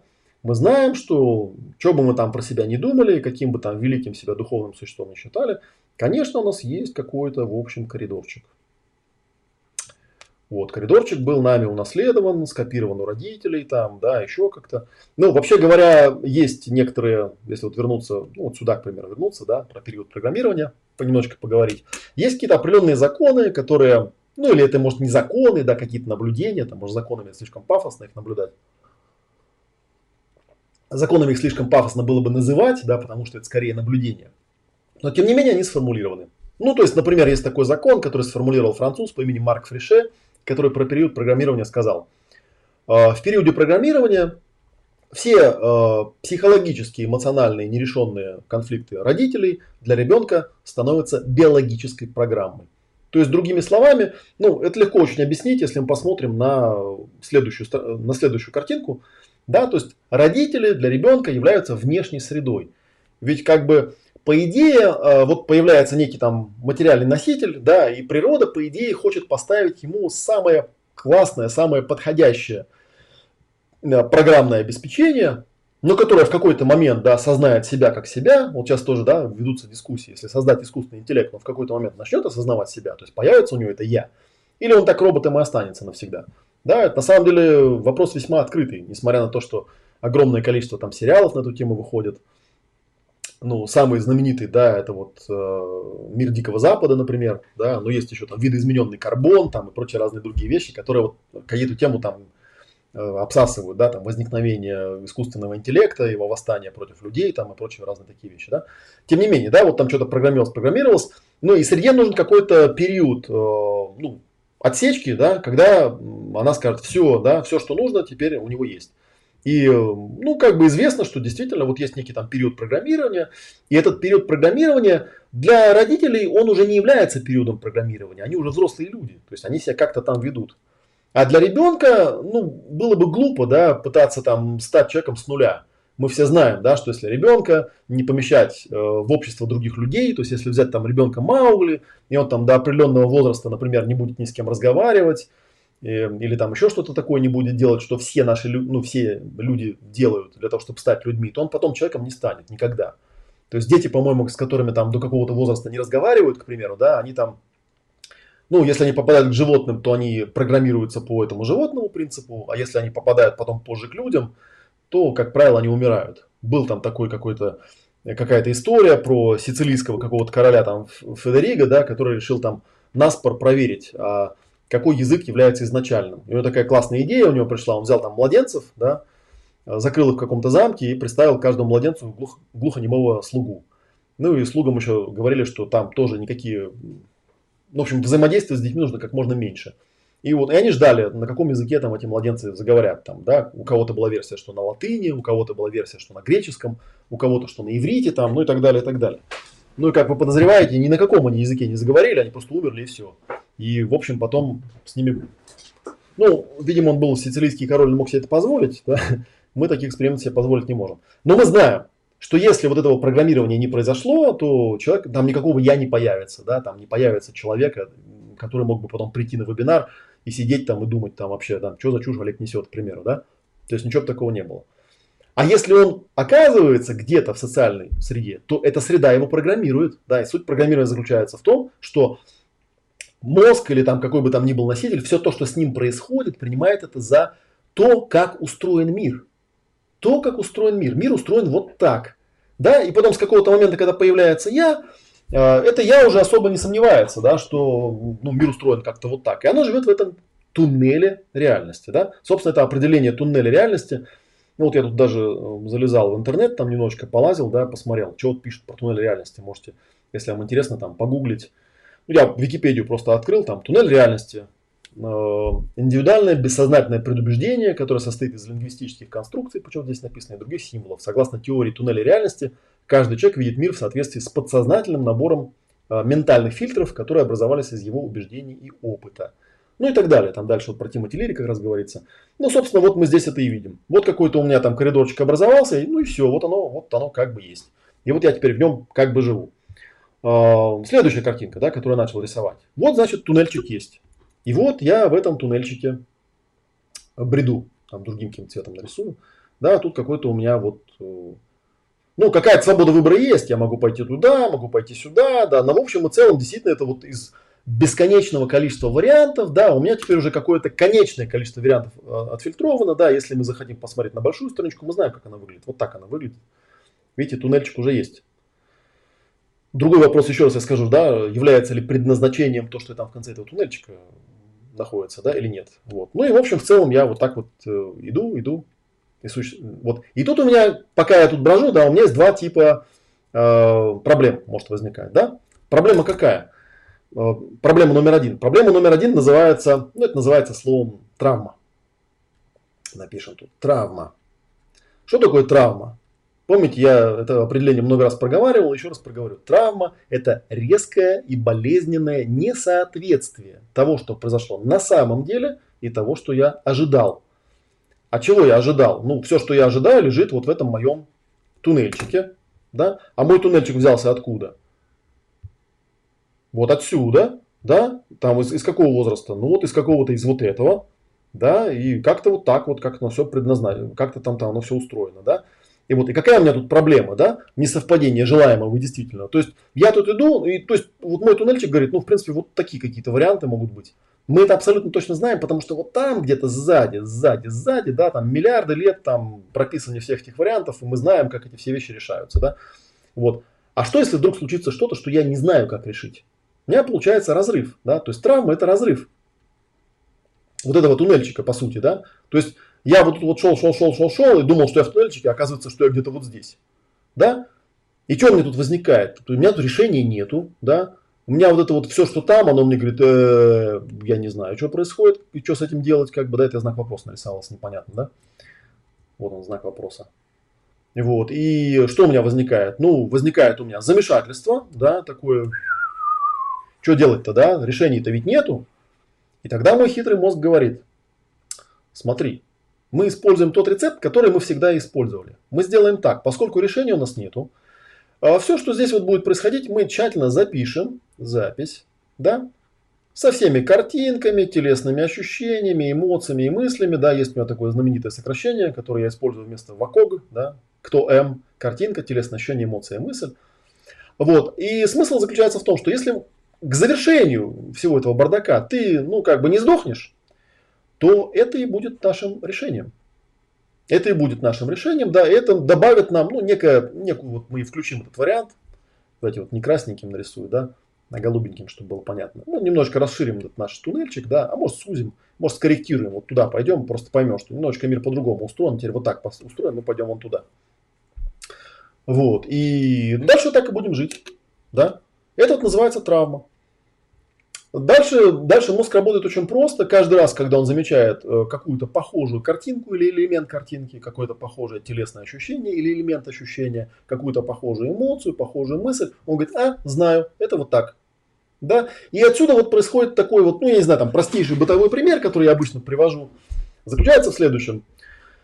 Допустим, вы юная девочка, которая никогда ни в кого не влюблялись, там, да, и вот вы там как-то, да, достигли пубертатного периода и влюбили своего соседа Колю. Вот вы думаете, какой прекрасный Коля, там, да, надо буду я с ним дружить. Да, и что-то там у вас, у вас, конечно, там что-то в периоде программирования определенно есть на эту тему. Вот. Вы-то, правда, этого не осознаете. Почему? Потому что, ну, это все сформировано было до вас. Да, и там какие-то есть запрограммированы какие-то вещи, да, что если там ваш папа был алкоголик, там, да, и матом орал на маму, весь ваш период программирования, но это вы как бы головой понимаете, что ну да, это ненормально, что вообще матом орать на свою жену неправильно, да, и там бить ее по башке тоже, и бухать каждый день это ненормально. Вы это знаете, а мозг не знает. У мозга рецепт всегда один. Ты же живой остался, правильно? Правильно. Поэтому нужно это повторять. Поэтому, естественно, вы этого Колю находите себе такого, что он вы пока еще этого не знаете, но он будет потом орать на вас матом, он будет бухать и бить вас по голове, так же, как делал ваш папа. Вы об этом не знаете, вы смотрите на Колю, и ваш мозг вас, вас обманывает. О, отличный кандидат, то, что надо. Иногда я говорю, что если вы хотите понять, как устроена ну, судьба человека, да, это очень просто. Вот представьте себе, даже не на эту картинку нужно отлистать, да, вот сюда. Представьте себе, что все, что происходит на периоде программирования, да, вот другой цвет возьмем здесь, желтенький, да, вот представьте себе, что все, что здесь происходит, да, мозг как бы так работает, это любовь. Вот если хотите понять отношения, очень просто. Все, что происходит в периоде программирования, это любовь. Если вы хотите любви, ну откуда ваш мозг знает, что такое любовь? Из периода программирования. Он вам и доставляет такую любовь. Ты вы говорите, я хочу любви. Вот тебе Коля. Он алкоголик, он ругается матом, будет бить тебя по голове. Ну, потому что так было у твоих родителей. Да? Или все, что здесь происходит, да, это правильно, да, это правильно, да, это правда. Там, так должно быть, да. Все, что здесь происходит, это реальность. Да, то есть, и вот мы как бы в этом, ну, правильно сказать, мы теперь знаем снаружи глядя, что это туннель реальности, да, ну, мозг этого не знает, поэтому вот у вас такая фигня. То есть, получается такая вот интересная вещь, да, что, вот сюда вот вернемся, да, получается, что мозг, ну, если там открыть Роберта Антона Уилсона, он вот эти моменты называет моментами импринтной уязвимости. То есть, самый большой момент импринтной уязвимости у нас находится в самом начале жизни, называется период программирования. Но они происходят и позже, иногда. Именно в тех ситуациях, когда, ну, как бы не совпадает то, что в этом туннельчике записано, с тем, что там случается, там мозг говорит, ну, два варианта. Либо мы сейчас сдохнем, ну, если сдохнем, то, ну, господи, да, септиллионы сдохли до меня, ну, и ты тоже сдохнешь, потому что ты не приспособлен, как бы, что поделаешь, да, выживут те, кто приспособится. Вот. А, а если выживем, то это и будет наше решение. Потом так мы и будем это воспроизводить всю оставшуюся жизнь. Мы будем искать точно такие же картинки, точно такие же ощущения, такие же эмоции, такие же мысли, таких же людей, такие же обстоятельства, такое же тело и так далее, и так далее, и так далее. Да? Ну вот если вы сейчас внимательно все слушали, да, то вы мне уже можете ответить на вопрос, что такое карма. Это и есть, собственно говоря, карма. Да? Это бессознательное программирование. Самое неприятное в этом бессознательном программировании заключается в том, что оно, в общем-то, в целом, да, достаточно хаотично. Это первая неприятная вещь, да, то есть что там эта внешняя среда конкретно напихает мне, непонятно. Вторая неприятная вещь заключается в том, что э, тот мир, в котором вы жили, и это уже проблема современных людей большая, тот мир, в котором вы жили в периоде своего программирования, то есть, ну вот условно возьмем, да, допустим, по Э, психосоматики, которую я тоже преподаю иногда, возьмем, допустим, период там условно, начинающийся за 9 месяцев до вашего зачатия, да, там зачатия, беременности, первый год жизни. Ну, будем считать, что где-то в районе года, да, у вас какая-то осознанка начинает появляться, потому что вы начинаете какие-то слова говорить. Ну, хотя дети, когда вначале слова говорят, у них слова «я» нету, да, они себя по имени называют или говорят «он хочет», там, да, то есть они себя в третьем лице называют. Вот непонятно, да, это потому что они так осознают или, или действительно у них нет этого ощущения. Вот. Но тем не менее, да, вот что-то там такое происходит в этом периоде программирования. Ну и как бы вот вы там как-то существуете. Что-то я в смысле сбился, о чем я хотел сказать. Сейчас вернусь. Существуете, существуете, да. Что я там про картинку-то рассказывал? Блин, что-то вылетело. У меня мысли быстрее проскакивают, да? А, что вторая неприятная вещь в этом программировании, что он абсолютно хаотичный, что то, что здесь происходит, ну, то, что со мной происходило, было очень давно, там, больше 40 лет назад. Вопрос, насколько то, что там происходило, является рецептом для решения тех проблем, которые у меня возникают сейчас. Является ли это вообще рецептом? Да? Скорее всего нет. И это проблема современных людей. Если раньше, да, мне мое я выдавали по разнарядке. Мне выдавали сословие, имя, фамилию, э, там, да, и все остальное, там, профессию выдавали. И у меня не возникало вопросов, кто я там. Я там сапожник, там, да, я там казак, я там, не знаю, еще кто-нибудь там, да, я что делаю? Я воюю, там, я сапоги шью то сейчас у меня возникает такая вещь, что я живу в 21 веке, я думаю, а кто я? И я по привычке пытаюсь смотреть назад, а там все ответы старые. Да, то есть там какие-то дурацкие ответы, ну типа из серии, ты там русский, да, там, ну все, давай сарафан наденем сейчас, там, да, яловые сапоги красные, там, да, косовороточку, там, да, ну и типа вот будем там, я не знаю, ну то есть не будем показывать пальцами, да, но в некоторых соседних странах вот этой херней люди страдают. Потому что, ну, типа, давайте назад в Пампасы, как бы, да, мы тут, я не знаю, кто там, кто мы там, там, да, возникает там национальное самоосознание, да, национальное самоосознание, это сто процентов, да, вот откат по вот этому типу. То есть, когда у людей возникают проблемы в реальном, настоящем мире, они думают, так, надо быстренько вспомнить, кто я там, киргиз или украинец, там, да, потому что, ну, как бы, беда, беда, где мое я-то, да, ответа нет, и он смотрит назад всегда. Вот такая беда. Это первый тип, называется травма. Да? Но на самом деле есть еще один тип – я даже отдельно вам нарисую этот рисунок. Да, вот представьте себе, что, вот он сказать, там пятая страница будет, да. Еще раз нарисуем ту же картиночку, да. Представьте себе, что вот у нас тут какой-то туннельчик, да, в, ну, котором вы живете. Вот, вы живете там, да, зелененькими рисовал. Вот там какой-то ваш путь. Вот вы там идете, в этом туннельчике идете. И вдруг в какой-то момент вы понимаете, что я, я, Олег Матвеев там, до хера чего в жизни хочу, как бы, да. И я даже там как-то сел, да, призадумался, вот я посмотрел туда-назад, да, вот глаз такой нарисую, вот туда-назад посмотрел, понял, что вообще нифига меня это все не устраивает, меня это, не нравится мне этот туннельчик, как бы, да, не хочу я быть вот всем тем, что мне тут отвели. Вот, я говорю, поставлю-ка я себе некую цель, придумаю-ка я себе некое там, ну, не знаю, чего-нибудь. Хочу, не хочу быть в этом коридорчике, да, а хочу вон туда, да, вот сюда вот какой-то есть вариант, который там, да, не знаю, там точка А, в который я хочу попасть.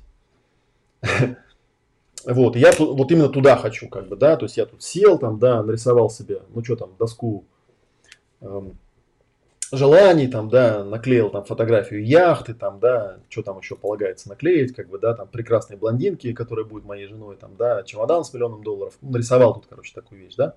Говорю, так, а теперь, значит, э, так, как же туда пойти? Не, ну есть вариант, конечно, такой пойти на семинар к Тони Робинсу, да, отдать ему там 50 тысяч рублей, и он расскажет какую-нибудь вам охеренную истину, типа из серии там «возьмись и делай», там, да, там «возьмись и там херач», там, да, там «все возможно», «смогли другие, сможешь и ты», и ты там себя это накрутишь, там накрутишь, накрутишь, да, и выбежав со стадиона Лужники, скажешь там «охереть, теперь я понимаю, что нужно делать», там, да. Эм, ну и обычно это состояние, ну его хватает там, да, дней на 10, там, на 12, на 14 иногда, да, а потом однажды случается ужасное. А ужасно это очень просто. На самом деле, если мы чуть посмотрим, да, вы же, ну, каким были, таким остались, по сути, да. Если мы вернемся чуть-чуть назад, вот на эту картинку, да, на травму, на четвертую, то увидите, что, а по сути-то, что, собственно говоря, чем отличается эта картинка от той? Да, собственно, ничем. Просто в первом случае эта травма возникла, ну, потому что внешняя среда вам тут подкинула, да, такое озарение, что типа нужно попасть вот туда. Э, ну, что снаружи там случилось не совсем то, что вы ожидали, как бы, да, и вы там вследствие этого там, да, у вас возникло замешательство, мозг там что-то записал там и так далее. А тут вы как бы сами решили, да, что вот коридорчик шел вот туда, а вы говорите, нет, вот я по красной стрелке там пойду, но мозг-то у вас тот же самый тут остался, да, какой был, и мозг говорит, а, и я знаю, у нас такое уже было. Знаешь, ты вот хотел попасть вот туда, там, да, в точку Б, а попал на самом деле вот сюда. Знаешь, как это делается? Я сейчас тебе расскажу. Это делается вот так. Да, и поэтому я всегда на семинарах говорю, вы должны понимать, что если вы сформулировали себе красивую, хорошую, классную цель, вам после этого лучше не станет, вам станет хуже и станет резко хуже. И чем резче вам станет хуже, чем, тем точнее вы будете знать, что вы действительно реально сформулировали цель, которая находится за пределами, а, ну вот этот, вот этот коридорчик до туннеля реальности еще иногда называют а, зона комфорта. Хотя, на мой взгляд, это не совсем правильное название. Правильно было, правильнее было бы ее назвать зоной привычности. Да, потому что если ваш муж Коля, алкоголик, э, орет на вас матом, бьет вас по голове, это ну как-то комфортом это очень не, не назовешь. Да, но тем не менее вы от него не уходите, потому что это привычно. Ну, потому что мозг говорит, ну слушай, тут с Колей как бы все понятно, знаешь, а если как бы как-то по-другому поступить, ну я не знаю, там, да, и он начинает вам включать, э, ну, всякие тормоза. То есть, по сути, как только вы это делаете, вот то, что здесь на этой картинке нарисовано, мозг говорит, ага, я знаю, короче, возникает вот это вот замешательство, да, то есть он, по сути, перерисовывает ту же картинку. Да, и там у нас есть такой ну, похожий случай, да, вот мы посмотрим, какие там картинки, ощущения, эмоции тут у себя ты нарисовал в этой цели, да, и посмотрим, где там раньше есть похожие какие-то вещи, и сюда их воплотим. То есть он э, делает вам такую ну, по сути, показывает, что да никуда ты не денешься, друг. Ты как вот сидел на этом крючке в своем туннельчике, так и будешь дальше сидеть. Более того, на самом деле я вам скажу, что очень часто вот эти вот изменения, там критические какие-то изменения, они очень часто происходят по очень запрограммированному шаблону. Я помню в свое время, когда, вот я уже упоминал там Николая Носова, у него там в книжке «Виртуальная психология» есть глава, посвященная, ну, по сути, возрастной психологии. И он там расписывает, что в каком периоде возрастном с человеком происходит, как формируется нормальный человек. Вот. Я когда эту книжку читал, мне уже было, наверное, лет 35. Вот. Я всегда считал, что я такой офигенно, там, ну, не знаю, как-то я в своей жизни много чего исправил, там, много чего достиг, там, да, и вообще там вся моя жизнь построена моими усилиями. А потом я стал читать Носова и вдруг понял, что ну да, правильно, вот в этом возрасте у меня вот это случилось, да, вот в этом вот это, а вот в этом вот это, а вот в этом. И я такой думаю, чертов каравай, так это все запрограммировано оказывается. То есть даже то, что я там стал увлекаться какими-то практиками, чем-то заниматься, так там это прописано, в каком возрасте человек начинает этим всем интересоваться. То есть очень часто вам мозг подбрасывает какое-то изменение, говорит там, чувак, там, да, не знаю, в таком-то возрасте нужно там сделать то-то. И вы думаете, офигеть, какой я просветленный, там все нормальные люди там вот на завод ходят, а я там в свои 30 лет там офигенно решил изменить свою судьбу. Вот. А потом ты берешь там, да, я не знаю, там, ну, что-нибудь делаешь, открываешь там свое родовое дерево, выясняется, что все твои предки в этом возрасте именно это и делали. Это еще ладно, там, изменить судьбу, это еще, как бы сказать, не самое страшное, да. А, хуже, например, когда у тебя, ну, к примеру, я не знаю, вот у меня один там из дедов там самоубийцей был, да, и он там в 42 э, года с собой покончил, да. И вот я сижу там в 42 года и думаю, что-то как-то, да, жизнь потеряла смысл, не пойти там на ближайшем дубе не завесится ли мне, да. Я думаю, странные какие-то у меня мысли, откуда они взялись там, да? Но я вот к радости своей владею какими-то методами проработки, сел, стал разбираться, смотреть, и вдруг понял, что а так ведь точно, да? Дед Трофим-то так и сделал. То есть в какой-то момент у него возник кризис, он пошел и стрельнулся. Да, и, и мозг это каким-то образом тоже записал в эту матрицу, сказал, слушай, ну если возникает это ощущение бессмысленности и незавершенности, возьми грохнись. Ну там так поступил тот человек, избранный из септиллиона, один, он нашел такое решение. Он взял и покончил с собой. И ты являешься его потомком, тоже избранным из септиллиона. Поэтому, ну ты давай как бы без, без этой гордыни, как бы, да, просто тупо делай то, что уже было сделано, потому что это гарантирует, что все будет правильно. Все, иди и сделай. Ну и, и тут надо обладать таким достаточно сильным эго, я вам скажу, да, вот на тему там избавления от эго, чтобы сказать, подожди, подожди, подожди, что-то туфта какая-то там непонятная, да. Вот. Не хочу я так, да. То есть вот тут тоже большой вопрос. И вот теперь в итоге мы, смотрите, мы приходим к э, еще одной картинке. То есть получается такая, такая вот картинка, да. То есть вот есть какой-то я. Ну, скажем так, да, в настоящем времени какой-то я.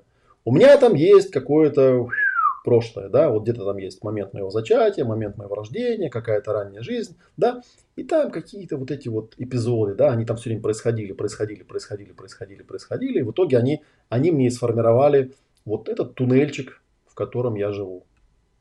Да? И совершенно точно мое программирование, да, вот это вот программирование, прошлое. Программирование.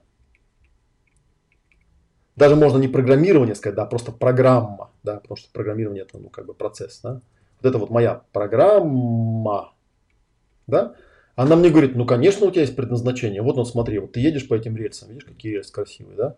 Ну и вот так вот дальше будешь ехать, ехать, ехать, ехать, ехать. Ну и куда-то, вот видишь, там вот дальше конец. И вот туда, куда ты попадешь. Вот туда тебе и дорожечка, да? И вот как бы, да, вот как бы туда, туда, туда, туда, туда будешь ехать. Туда будешь ехать. Вот куда будешь ехать. Понимаешь? Да? Вот. А если ты вдруг с дуру там, да, решишь там заняться какой-нибудь там техникой, я не знаю, там, или там книжку какую-то дурацкую прочитаешь, да, и решишь, что не, мне не туда, мне вон туда, вот в другую точку, да, вот здесь у нас была там ну, зелененьким ее, а пусть красненьким, да, здесь вот была точка Б, а это была там точка А. Если ты решишь, что там было вот туда куда-то, то есть вот момент, когда ты это решил, да, то есть мозг такой, ага, ну я знаю, да, вот тут вот так, значит, как был такой момент, так, ну-ка, где у меня там, где-то в библиотеке там была такая фигня. А, вот, похожий такой случай. Тут у нас такая же есть картинка, эмоция там, да. Поэтому мы сделаем вот так, да. И вы такие думаете, а что-то я как-то все равно как-то, да, в какой-то момент вы там думаете, что-то у меня там прокрастинация. Ну, вы, естественно, там начинаете себя обвинять, там, да, что вы там прокрастинатор, что надо от эго избавляться или еще какой-нибудь ерундой. Но это не меняет того факта, что вы там что-то взбрыкнули, да, ну и вернулись. Да, ну раньше там было.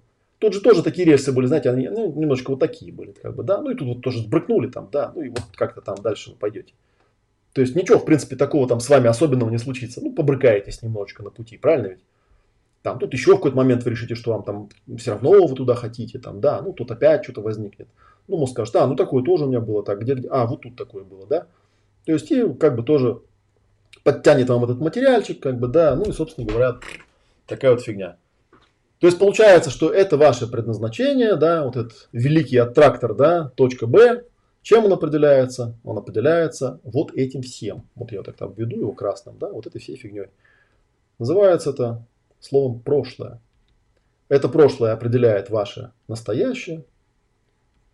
Да, и это, в принципе, даже какой-то там есть философия на эту тему, да, что там настоящее. Но это не самое ужасное, да, самое настоящее, самое ужасное, что это определяет ваше будущее. Ваше будущее выглядит точно так же, как ваше прошлое.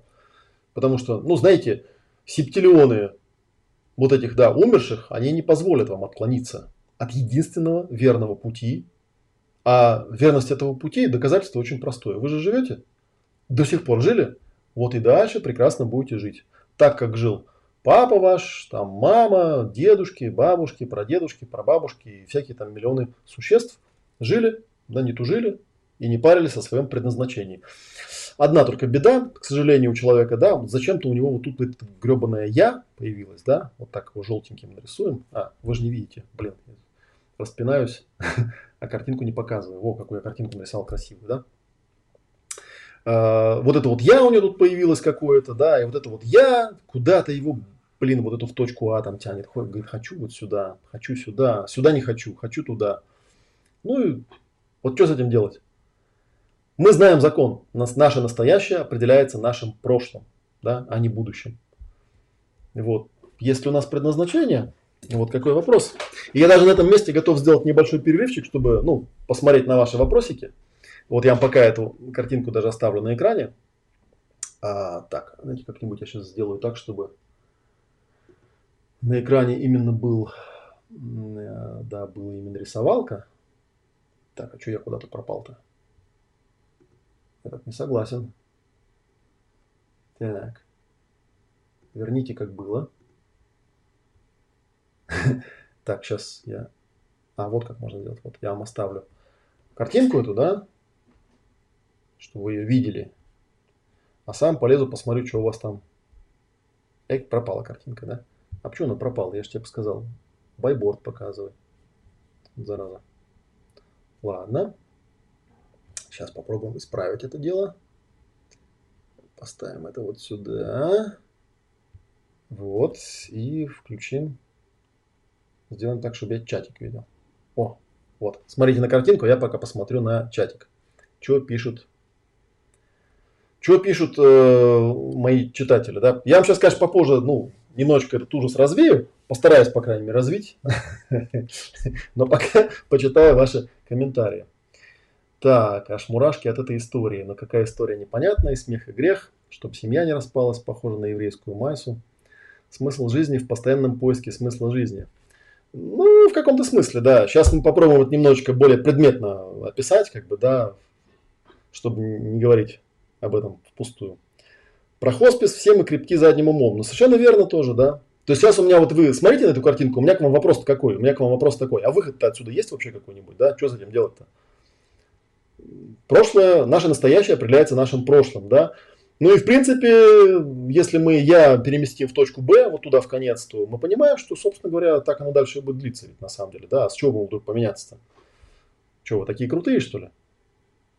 Коридор между страшно и скучно, Ченксент Михай там, да? Так, интересно, а может ли теряться я, когда оно уже было приобретено однажды? Кстати говоря, вот интересная вещь, тоже обратите внимание, что очень часто у людей какие-то кардинальные изменения в жизни происходят в момент какого-то сильного кризиса в жизни, связанного вот с тотальным пересмотром того вообще, кто я. Иногда это происходит спонтанно, ну, потому что, например, человек э, свое определение себя, ну, там, завязывал, да, на что-то он там завязывал, на своих родителей, там, или еще на что-то, да, и вдруг там кто-нибудь из родителей, ну, к примеру, умер. И вот, и тут человек такой офигел, да, и говорит, блин, да елы-палы там, да, и у него там, бах, что-то изменилось. Или, например, можно про психосоматику рассказать, да, что вот жил-был человек, но вот как-то он там жил, жил, жил, жил, жил, и раз чем-то стал болеть.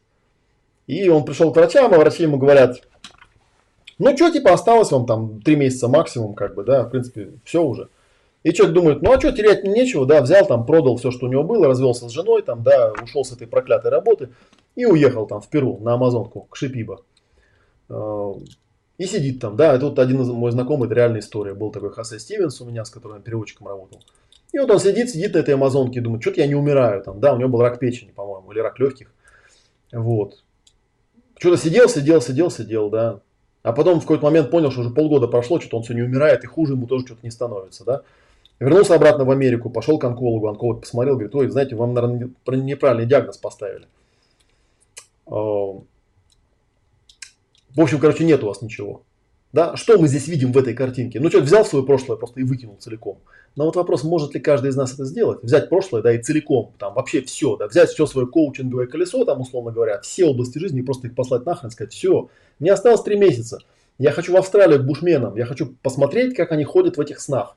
Хочу к бушменам, все, бросил, все продал, последние деньги, да, составился этот бакет-лист, да, и, и поехал, как вот в некоторых э, есть там фильмы такие, да, там «Достучаться до небес», там, да, есть такой бакет-лист, не помню, как он по-русски называется, где вот люди именно так и делали, да. И мы в таких случаях иногда, не всегда, иногда мы видим так называемую спонтанную ремиссию. А иногда даже видим ситуацию, когда человек приезжает, он говорит, вы знаете, мы, наверное, вам ошибочный диагноз поставили, потому что странно, мы вообще думали, что вы умрете, а вы что-то не умерли, да. Ой, ну извините, да. Но это такой э, радикальный метод решения, да, выкинуть вообще все прошлое, потому что действительно очень часто э, невозможно э, человеку ничем помочь, потому что его болезнь, она настолько пришита к его вот этим, ну вот к тому, что я нарисовал, настолько пришита к этому прошлому, прям, да, суровой ниткой, что никак не получается. То есть э, здесь выход только один, просто умереть. Все, и никакого другого нет. Иногда люди просто, да, действительно уходят, потому что не хотят или не могут не имеют ресурса, не имеют возможности. Вот возникает вопрос, а если нет ресурса, да, у человека поменять что-то? Хорошо тут рассуждать там, да, про американца какого-то, который все бросил, уехал в Перу, там, да, да вы знаете, сколько билет на самолет стоит, да, откуда эти деньги возьму, как я уеду вообще, я никуда не могу деться. Ну и все, капец, приехали, да, такая вот фигня. Так, прекрасный вебинар Сенкс пишут, да, ну это дело такое, классный вебинар, вебинар, давайте лайки ставить такому хорошему человеку, ставьте. Лайки, э, так, лотерея получается, кому что выпадет. Да, вот такая беда, получается лотерея, Получается, помешательство и бездействие мозг предлагает. Ну почему бездействие? Нет, в каждой конкретной ситуации он говорит, ну ты же выжил, поэтому будем делать то же самое. Такая вот беда. А когда человек цель поставил, да, вот доску не было видно, картинки не видно, включи рисовалку. Я просто это, рисовалку вот пока, показываю. Да, я просто раньше читал чат все время, и у меня весь э, вебинар был такое сплошное заикание. Я там да, да, да, все время читал, что мне в чате пишут. Получается, моя прокрастинация – следствие того, что я не хочу жить так, как мои родители жили, а по-новому не знаю как. И к рабочим схемам не хочу следовать, но новых тоже пока нет. Знаете, догадывай, вы начинаете догадываться. Получается, что и выбора особого нет. Где гарантия, что я что-то проработаю и пойду типа в другую сторону, это тоже не программирование. Тоже верно, да? Скажите еще раз название книги Носкова. Не Носкова, а Носова. Носов Николай, зовут его как писателя, который не знаю, как он написал. Называется «Виртуальная психология». Но можно же починить этот коридор, не все же так фатально. Вот вопрос, фатально или нет. Потому что на самом деле вопрос о смысле жизни и предназначении это вопрос фатальности. Да? Да, фатум это судьба. Есть это гребаная судьба или нет? Есть у меня предназначение или нет? Есть какой-то смысл в этом предназначении или нет? Если он есть, почему я не знаю его? Почему я его не чувствую? И я вам точно абсолютно говорю, что в тот момент, э, в тот период истории человечества, где у человека не было никакого «я», ну вот как мы его сейчас понимаем, современные люди, вы, может, не слышали, но есть такая теория, да, что вообще там даже европейцы, может быть, там до 17-18 века, как бы так сказать, эго было мало у кого. Вот это вот понятие «я», как мы его сейчас воспринимаем, да, то есть каждый там в соцсети регистрируется там, да, на аватарку ставит котеночка, вешает тюльпанчик и говорит, это я. Да, у меня вот там даже имя есть, Алмазка, Алмазка, да, вот, вот это я. Там. Вот, я, ну, я немножко подкалываю, потому что я, например, когда в академии работаю с людьми, я всегда говорю, что так, пожалуйста, да, реальное имя и фамилию и реальную фотографию. То есть не надо нам этих котиков там, тюльпанчиков там, да, и вот этих там э, звездочек, чакр там, да, и вот это вот типа э, нежная фея, там, сладкая конфета, там еще что-то. Не надо нам этого, пожалуйста. Мы хотим знать, кто вы. Вот, то есть вашу нормальную социальную идентификацию. Давайте из детства выходите, как бы, да, и по крайней мере хотя бы начните с того, что вы признаете, что у вас есть какое-то я, и с ним можно что-то делать. Такая вот беда. Так, Олег, как вы верно все говорите, замахнулась было на точку А и откинула меня обратно жестко. Что делать-то дальше? Ну, я же интригу нагнетаю, да, что делать дальше? Что делать дальше? Как же это решить? Перепрограммировать? А ужаса нет, просто жизнь. Последнюю картинку рисовал, нам не показывал полностью. Можешь повторить по картинке, что там рассказывал и рисовал? Про спонтанную ремиссию интересный фильм «Гитара». Не видно, что ты рисуешь. До этого из рисовалки вышел, в принципе, и так понятно. Ну, что-то вы, да, тормознули. Вот еще раз смотрите. Я рисовал что? Я нарисовал вектор. Вот он вектор был, да? Вот я его нарисовал. И нарисовал, что вот есть я, вот на желтенькое посередине, да, есть у него это прошлое, да, и вот оно как делает, то есть вот у меня есть там программа какая-то, обведенная кружочком написано, программа, да, все это мое прошлое. Каждый раз, когда я ставлю вот эту вот точку А в качестве цели и хочу пойти туда, мозг видит вот этот разрыв, и он говорит, а, такое уже было где-то раньше, да, и он ищет вот там где-то раньше. То есть, в принципе, это просто синтез предыдущих картинок. Здесь я ничего нового пока еще не нарисовал. Все то же самое, просто собрал их в одну. Да, иногда вот эта точка А бывает э, ну, травмой. Вот мы говорили, да, что кардинальное изменение жизни иногда у человека происходит не потому, что он хотел так, да, а потому что так с ним случилось, там, да, не знаю, там погибла у него вся семья, или там резко его выгнали откуда-то, или там, не знаю, Советский Союз обрушился там, или еще какая-нибудь фигня случилась. И он там как-то вдруг подумал, блин, что-то как-то, да, мой туннельчик что-то нифига кривой какой-то, да, и он такой, ладно, все, прошлое это фигня, пойду куда-то, да, вот сюда. И вот, и я говорю, что, ну да, а если тут ничего не происходит такого, ну, человек по рельсикам едет. Опять же, назвать это там зоной комфорта трудно, это зона привычности скорее. Ну, тут, по крайней мере, там, ну да, орет, ну да, матерится, ну, по башке бьет, как бы, да, ну, как бы, тут все понятно, вот туда я и приду. Вот вопрос, что теперь делать? Что теперь делать? Вот. А на самом деле терапия довольно простая. Но мы ее подробно разбираем э, на втором модуле, который уже прошел вот в Академии. Да? Вот, кстати говоря, так, это у меня пятая картинка, шестая. Да? Давайте мы еще раз, вот как раз я заодно и перерисую эту картинку. Нарисую ее еще разочек, да, и только уже с другой целью, да. Теперь я вам покажу, что с этим всем делать. То есть, получается, идея у нас такая. Вот есть я. Еще раз нарисуем, да, есть я в серединке. У меня есть какое-то прошлое.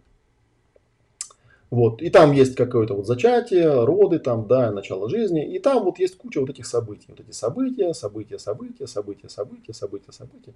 Ну, на самом деле, даже именно они-то, собственно, этот коридорчик и сформировали. Да? Коридорчик у нас был голубенький такой, да. То есть, собственно говоря, вот эта вот линеечка, она так вот, ну, как-то вот он там идет этот коридорчик, как-то он там идет этот коридорчик, как-то он там вот так вот идет. И мы понимаем, что ну, смысл примерно такой, что поскольку мозг склонен повторять все то, что было, вот тут как-то рельсики эти шли, шли, шли, шли, шли, ну и как-то и дальше вот так примерно и пойдут. И вот здесь где-то экранчик кончается, ну вот сюда мы и придем. Это наша точка Б. Да, это наше э, биологическое предназначение. Если бы мы были бы роботами, то так бы, наверное, и было. Вот. Вот такая вещь. И теперь я, вот это вот наглый я, который зачем-то тут появился, непонятно зачем, да, давайте его как-нибудь выделим там красным, да, он говорит, не хочу я в точку Б, вот в эту вот, да, проклятую, а хочу я вот сюда, вот в прекрасное будущее, да. И он себе там берет, сделал доску желаний там, да, на ней там, значит, э, что-то там наклеил и начал медитировать. То есть он говорит, я вот туда пойду. Вот. А хитрый мозг говорит, ага, такое уже было, смотри, ты, надо было, мы ожидали вот этого, а получилось-то вот это. Да, у нас такие вот такие случаи есть. Вот сейчас я посмотрю, вот тут у нас есть картинка, ощущение, эмоция, мысль. Вот тут, кстати, тоже есть, да? какие-то картинки, ощущения, эмоции, мысли. Он же не первый раз это делает. И мозг говорит, так, сейчас мы посмотрим, где... А, во, вот тут есть такой случай, тут что-то есть похожее, да? И мы сделаем, как было там. И человек вот получается, я говорил о том, что, ну да, то есть здесь же вот не прямая дорожка была, у него там броуновское движение было, его там как-то колбасило в рамках этого коридорчика. И, конечно, у него там были случаи, когда он хотел, вот здесь он, вот здесь вот он хотел пойти вот туда, там у него какая-то маленькая была точка А, да? Знаете, как в этом э, фильме «Дежавю», да? Типа, в Бога я не верю. Один там другому говорит. А тот его спрашивает, почему ты в Бога не веришь? Он говорит, да потому что в детстве просил я у него велосипед, а он мне его не дал. Поэтому Бога нету, да? Ну и в этот момент ему там на голову сверху падает велосипед. И, вот, и он так ошарашенно смотрит на него. Но тем не менее, да, вот хотел я в детстве велосипед, да, а Бог мне его не дал. Да, если у вас в детстве не было велосипеда, а теперь вот здесь у вас там, да, возникает желание иметь 600-й Мерседес, перефразирую известный анекдот, то в детстве-то велосипеда не было, не было велосипеда в детстве, да, поэтому и Мерседеса тоже не будет.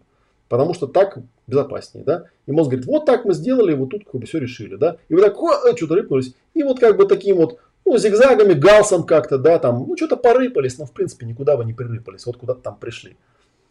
Туда же пришли в эту самую точку Б. Хотя вам временами, временами, вот здесь, например, или вот здесь, или даже вот здесь, вам казалось, что да нет, я иду вон туда, вот туда, вот туда я иду, вот туда.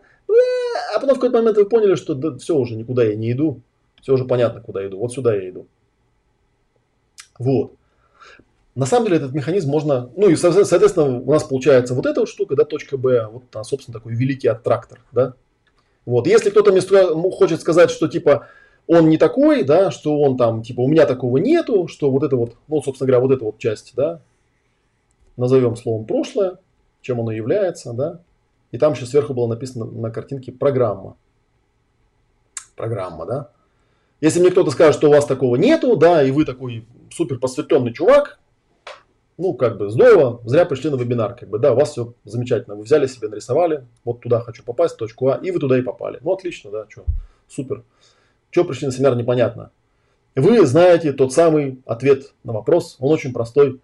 Предназначение ваше заключается в том, ровно в том, чего вы захотели делать. Вот на основании чего вы это захотели, ну, это другой же вопрос, как бы, да. Возможно, мозг вас обманывает, возможно, он просто вам вот немножечко тут синусоиду обманную нарисовал. Опа. Вот и всякое такое. А идея заключается в следующем, да? Вот смотрите, берем человечка, вот берем я. Вот, и ну, первым делом, да, нужно просто принять. Мы да, конечно, у меня есть какое-то прошлое. Вот в течение этого прошлого я назывался, ну, к примеру, меня звали там Олег Матвеев, там, да, и у меня там свои какие-то есть, ну, вот эти вот все фишки, да, которые меня и привели к тому, что я есть, да. И я вполне принимаю, что да, конечно, там в пространстве вариантов, где-то вот здесь я приду, ну, понятно, куда я приду, господи ты, боже мой, да. Вот нужно достаточно сюда просто посмотреть и понять, кто я есть. То есть получается, что мое прошлое является причиной моего будущего. Да? И на самом деле этот великий аттрактор, который в точке Б называется, да, вот этой точкой Б, на самом деле ничего там нового нет, это просто некая там, ну, проапгрейденная версия там, да, того, что раньше было, там, может быть, да, чуть-чуть получше, чуть побольше, но смысл примерно тот же самый. И тут я беру и говорю, сейчас мы сделаем жестокий, бесчеловечный эксперимент. Мы возьмем и поставим себе какую-нибудь цель. Причем цель поставим такую, я не знаю, там, да, может быть она и раньше такая была, может быть нет, но мы поставим такую цель, которая явно выходит за рамки того, что для меня привычно. Непривычно. Я поставлю то в качестве цели, чего, ну как мне кажется, по крайней мере на данный момент, со мной раньше не бывало.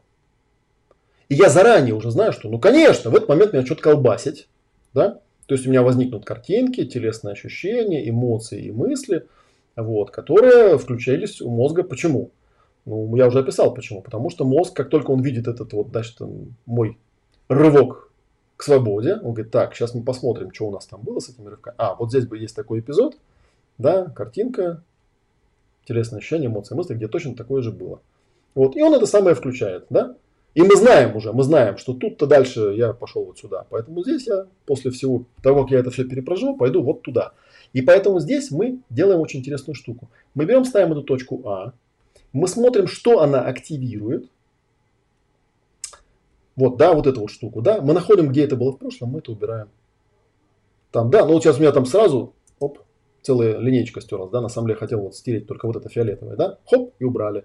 Убрали немножко вот эту. И убрали вот эту. И убрали вот это. Да. И убрали вот это. Да, убрали вот это. Убрали вот это. То есть немножечко поубирали. Так, тут тоже я лишнее стер. Точку А мы, конечно, никуда не убрали. Вот это поубирали. О, да, уже легче стало. Тут стало посвободнее немножечко.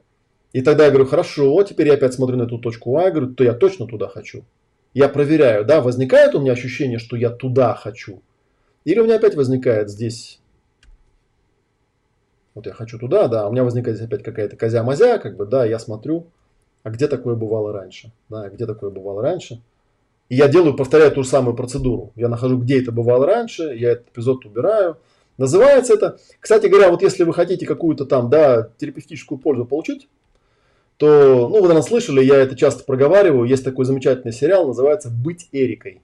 Он, ну, сейчас говорят, его легко найти в интернете. Четыре сезона было. Там сюжет вот именно такой. На самом деле, то, как мы это прорабатываем, у нас э, в Академии называется это процесс поднятия по шкале. Процесс поднятия по шкале, смысл которого заключается в том, что ты нарочно ставишь какую-то цель и отмечаешь внутри себя то состояние, нехорошее состояние, которое возникает у тебя в тот момент, когда ты себе ставишь цель, которая находится за пределами того туннеля реальности, в котором ты обитаешь. Вот, ну, мы все существа социальные, поэтому на самом деле сформулировать себе цель, которая находится за пределами моего туннеля, нетрудно. Для этого достаточно просто посмотреть вокруг и сказать себе, я сформулирую себе цель. Но цель формулируется не для того, чтобы ее достигать, а для того, чтобы получить возможность немножечко стать поближе к просветлению. Потому что мы понимаем, что если цель это действительно хорошая, она, конечно, будет, э, да, не поймите меня неправильно, она будет все время меняться. Каждый раз, когда я буду что-то прорабатывать в прошлом, она будет меняться, она будет уточняться, в ней будет что-то происходить. Но на самом деле рано или поздно произойдет такая странная вещь. Поставив эту цель, я посмотрю на эту цель и вдруг пойму, что да, собственно, нет ничего такого, что мешало бы мне пойти вот туда. По крайней мере, я не нахожу ничего вот здесь такого, что могло бы мне туда. Это, конечно, там тонкая вещь, там, да, есть какие-то моменты, которые могут вытесняться. То есть смысл в том, что я беру и, э, там, условно говоря, если вот так мы в примитивной нашей модельке, я беру и убираю вот это прошлое. Оно просто перестает быть. Его там нет. И остаюсь только я. Вот он я. Да, ну, давайте там каким-то, пусть сюда сиреневым цветом. Остаюсь я. И остается другой великий аттрактор это точка А. И теперь получается такая странная вещь, да, что если все это там свести ну, в какую-то более-менее стройную систему, получается, что будущее, великий аттрактор, что-то кривые какие-то буквы у меня получаются, да, это я слово будущее хотел написать. Так, будущее. Оно становится причиной того, что происходит со мной. Потом, потому что потом обратным ходом, да, я могу стартуя из точки А, представить себя в точке А, там визуализировать. И вот тогда можно играться во все эти штуки, которые так здорово нам показывали в фильме «Секрет». А до этого невозможно, потому что до этого была та картинка, которая выше. Потому что как только вы формируете цель, все, мозг говорит, эй, было такое уже, на тебе, да. И чем амбициознее ваша цель, тем быстрее ваш мозг ваш вернет туда, вас вернет туда, куда есть. И вы должны его понять он вас возвращает на те рельсы, по которым вы ехали всегда, по которым ехали ваша мама, папа и все остальные люди. И вы не настолько значимое существо, чтобы прервать, знаете, продолжение протоплазмы да, на этой планете, чтобы ради вас там что-то менялось. Но теперь вы делаете волшебнейшую штуку. Теперь вы нарушаете законы мироздания. Вы, если раньше причина была в прошлом, а следствие было в, насто... ну, в будущем, в настоящем и в будущем, да, то есть вот здесь и вот здесь, то теперь получается наоборот. Причина находится в будущем, а следствие находится в настоящем, потому что то, что с вами происходит в настоящем, определяется тем, что вы там себе сформулировали в будущем. И это на самом деле такая не слабая штука, потому что если это реально действительно проработать, у вас очень много будет э, напрягающих моментов. Ну, например, случайно может так оказаться, что я же на эту тему уже прикалывался, да, случайно может так оказаться, что вы избавитесь от своего эго.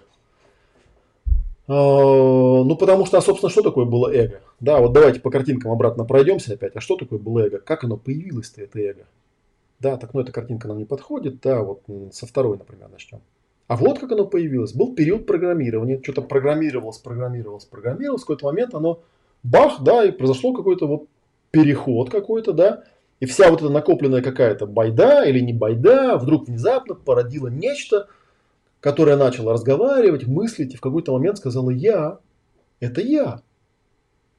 И, собственно говоря, это я, оно ну, жестким образом пригвождено к тому, что там было. Вот оно, откуда эго-то взялось. И вот от чего они призывали на нас избавляться. Не объяснили, правда, как. Потому что для меня это избавление ведь смерти подобно. Да? Если я это уберу, так меня тогда не станет. Вот в чем штука. И поэтому избавиться от эго-то ведь. А как я от него избавлюсь? Это же любовь, да, это правда, это реальность, это я. Вот. А потом это я начинает, ну, апгрейдиться, да, то есть там, вот оно там запрограммировалось как-то, да, изначально там оно возникло в какой-то момент, а потом начинает апгрейдиться, да. У нее там иногда случаются травмы, такие жизненно определяющие, да, там в какой-то момент человека там избили или изнасиловали, еще что-то с ним сделали, и он на всю жизнь стал жертвой насилия, например, да, и он всю свою жизнь теперь через это видит, он становится феминисткой, всех мужиков считает козлами вонючими там, да, и устраивает по этому поводу пикеты, ну, как бы, хорошее, наверное, благородное дело, я нисколько не против него, как бы, да, но, может быть, немножечко все-таки выйти из этих рамок, подумать, а я-то тут кто? Неужели это все, что я есть, да?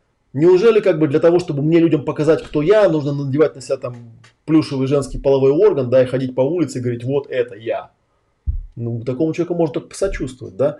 А иногда у него еще было, ну, когда он немножко так поосознаннее стал, да, он еще цели всякие стал ставить себе. Вот, и, ну, и тоже получал травмы, там, иногда что-то менялось, иногда немножечко выруливал, как бы, да, тут тоже, ну, в черно-белость не будем впадать, конечно, в какой-то степени мы там что-то рулим, да, вопрос вот в какой степени. Но чаще бывало такое, да, что если цель была не очень амбициозная, то, возможно, там до тихой сапы, потихонечку, потихонечку я там этот вектор куда-то загнул. Да, это тоже, в общем, одна из таких вещей, которая заключается в том, что, конечно, ну, вот, наверное, если так вот мы порисуем, какой у нас там странички, это была седьмая, да, ну, вот восьмую порисуем, да, то есть, по идее, наверное, смысл заключается в следующем, да, вот он я, давайте еще раз порисуем, давайте другим цветом, да, вот он я, вот, и вот я там, вот она точка А, в которую я решил попасть. Вот. Ну, правда, у меня там есть какое-то прошлое, какое-то вот такое, да, оно как-то вот так вот меня вело-вело, и это прошлое всяческими, всеми силами, оно меня, ну, куда-то тянет вон туда, вот сюда куда-то, в точку Б. Вот. И, а я в какой-то момент понял, что да, ну да, я хочу вон туда, и как только я это захотел, я там сформулировал, да, и прописал, может быть, какую-то цель, или даже момент воплощения замысла, какую-то визуализацию начал делать, да, у меня тут что-то стало активироваться, да, но на самом деле я знаю, что это все откуда-то вот отсюда, я потихонечку стал все это убирать. Я это убирал, убирал, убирал, и понятно, что, ну, там, да, вот резинку возьму, там, в общем, я это убирал, убирал, убирал, убирал, да, и оно как-то потихонечку все поубиралось. Как-то поубиралось, поубиралось, поубиралось, да, и я стал чем-то другим. Но в реальности, если, ну, вот, условно говоря, изначальная моя траектория выглядела вот так, да, вот я там со, со всем своим прошлым, да, по плану должен был прийти вот сюда то реальная моя траектория, она, наверное, будет, знаете, как выглядеть? Она будет, ну, вот типа я там шел, шел, шел, шел, шел, там, да, в какой-то момент что-то стал рыпаться, да, вот я что-то рыпался, рыпался, рыпался, рыпался, рыпался, рыпался, рыпался, э, э, э, э, э, э, и вот, вот, вот так вот, да, то есть нет такого тут.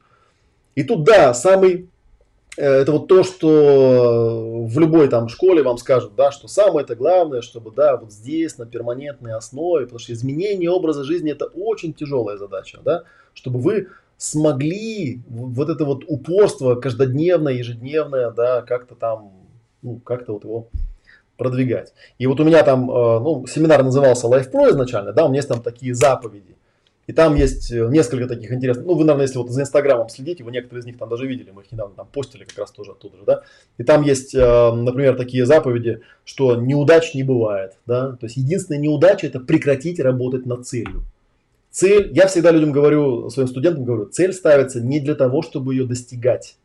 Цель ставится для того, чтобы себя протестировать. Поставил цель, и начинаешь к ней искренне стремиться, и ты знаешь уже заранее, сейчас полезет всякое, ну, говно я это говно проработаю.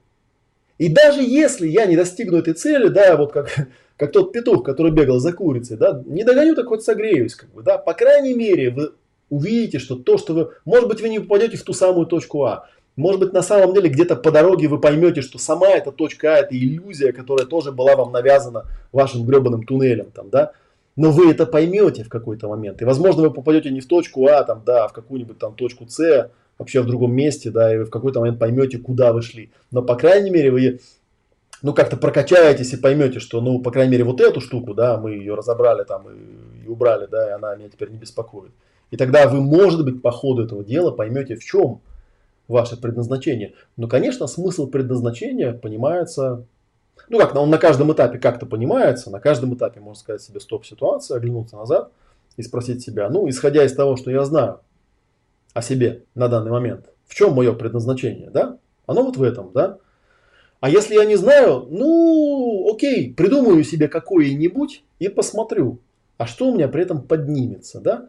И вот я начинаю над этим работать, работать, работать и потихонечку куда-то выруливаю, да? Как я уже говорил, может быть это точка А и вовсе отменится, да? Бывает такое, что работал, работал, работал, да, и вдруг в какой-то момент понимаю, что, блин, да это все придуманная фигня, и не хочу я сюда вообще, сюда не хочу, никуда я не хочу, и сюда тоже не хочу.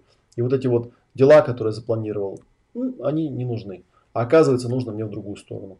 А нужно мне, оказывается, а, попасть а, ну, вот сюда, к примеру, да. И я там как-то... И это нормально. И это нормально, да. То есть это нормально. И вот я про заповеди говорил, да, что Э, есть такая штука, что если вы какую-то цель поставили и начали ее к ней стремиться, и в какой-то момент поняли, что она вам не нужна, это не провал. Это экономия ваших усилий. Вы не представляете себе, сколько усилий люди тратят на ложные цели. И как это обломно, да, когда ты на каком-то этапе вдруг понимаешь, что ты так долго к этому стремился, а оказывается тебе это нафиг не нужно. Там, конечно, тоже есть свои тонкости, да, и специальные там техники, которые помогают прояснить свои потребности. Есть там процессы дефрагментации, где мы исследуем устремления, собираем там, пишем список 108 этих устремлений, собираем их в кучку, которые нам гарантируют, что ну, КПД будет чуть-чуть побольше, чем просто облом.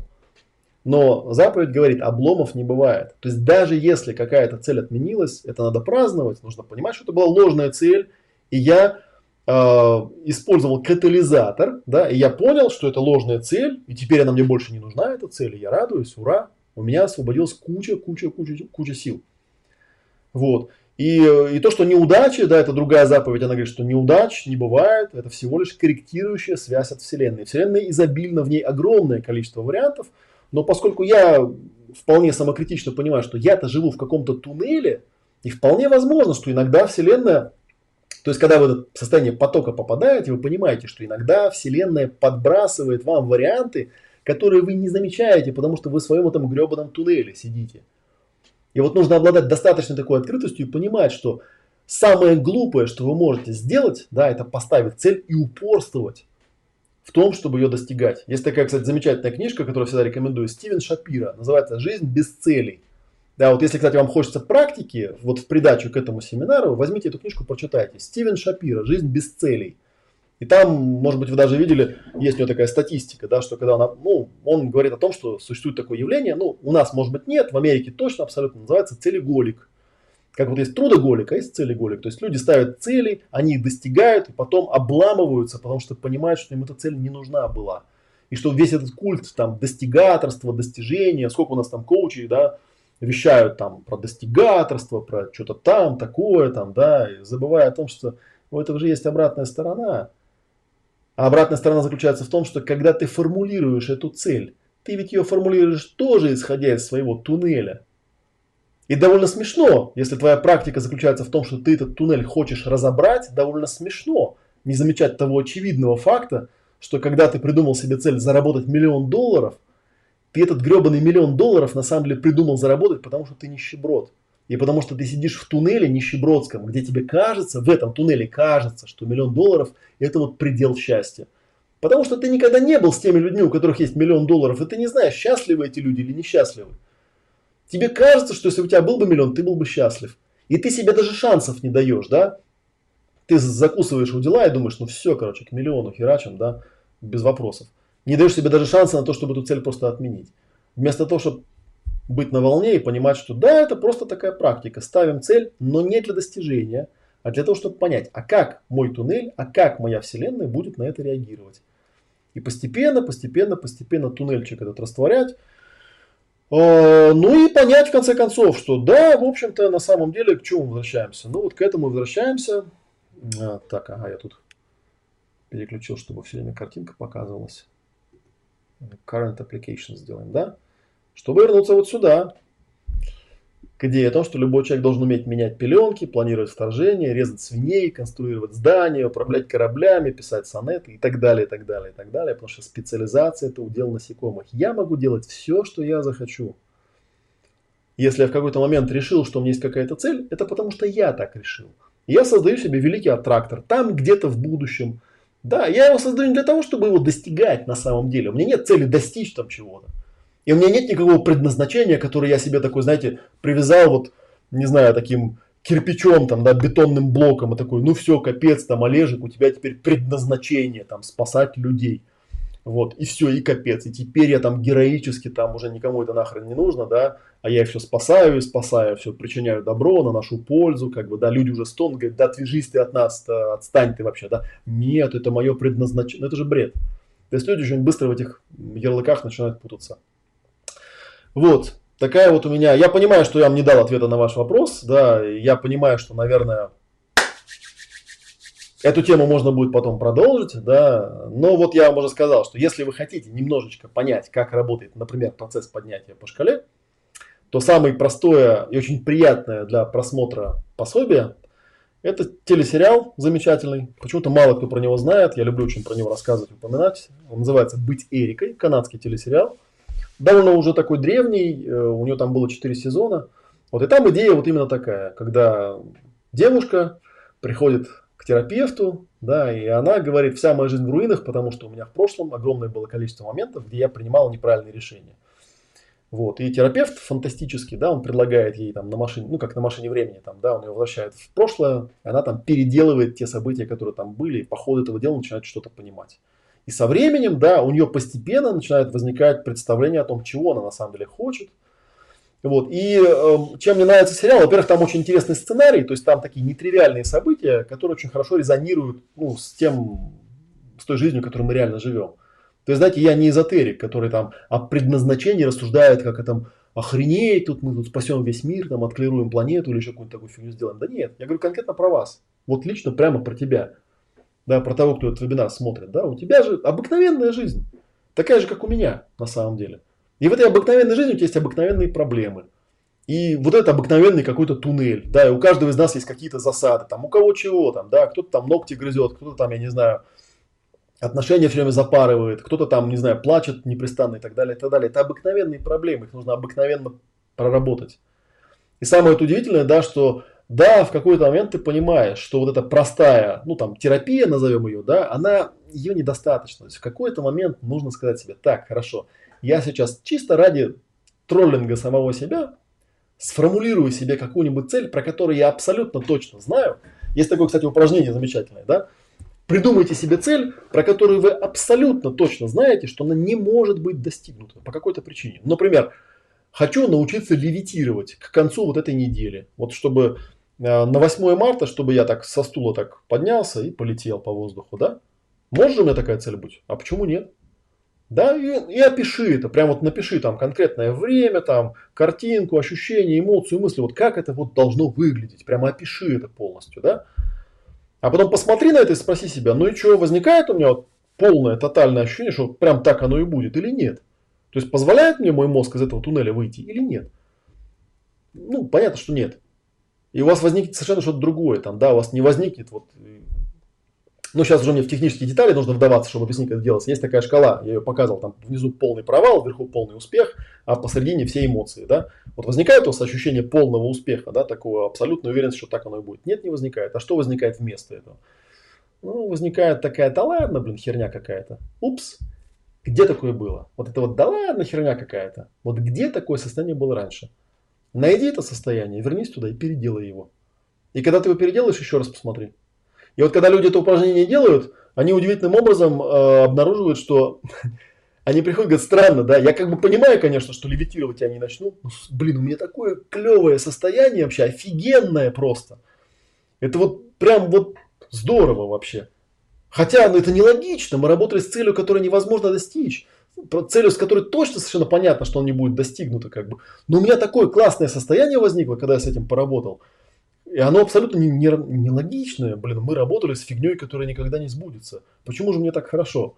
А вам так хорошо, потому что вы просто на секундочку вышли из этого своего туннеля, и вы реально начинаете вокруг видеть такие вещи, которых вы раньше не видели никогда.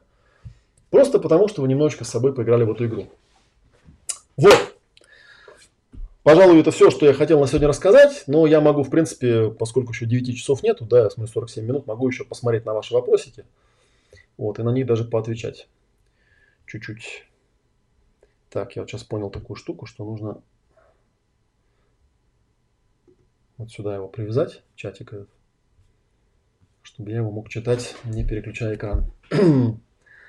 так что насчет лотереи, да, кому что выпадет. На самом деле, то, что вам выпало, не так уж и плохо, возможно, да. Возможно, тот багаж, который вы там получили, он-то вам и даст возможность понять что-то такое. Потому что там, вот если к этой, ну я не буду уже к картинке возвращаться, да, или вернуться. Так, сейчас я только соображу, какую картинку вам показать. Так, так, это, наверное, будет картинка, ну пусть будет вот эта картинка. Вот это вот прошлое, да, у него же есть еще другое название, и оно очень хорошее название – называется жизненный опыт. Понимаете, в чем проблема? Человек, у которого нет жизненного опыта, у него нет туннеля, у него нет я, у него нет эго, и он не может себе никакой цели поставить. Несмотря на то, что можно вот смотреть на эту картину и сказать, ну что ж так все несправедливо-то, да? Почему? За что мне так? Я-то хотел там много чего достичь, но на самом деле есть конкретный момент. Ну и вот, я не знаю, там можно вернуться там, ну, допустим, вот к этой картинке, да, и сказать, вот какой-то был момент, то есть был какой-то период программирования, потом возник я, я что-то осознал, и теперь я понимаю, что с одной стороны, у этого периода программирования есть, ну, как бы негативная сторона. Ну, назовем ее условно негативной, в том смысле, что он не дает нам свободно двигаться куда-то. Да, эта негативная сторона заключается в том, что ну, туннель реальности он нам создал. Но есть и позитивная сторона. Это жизненный опыт. И именно благодаря этому жизненному опыту я стал собой. Я стал я.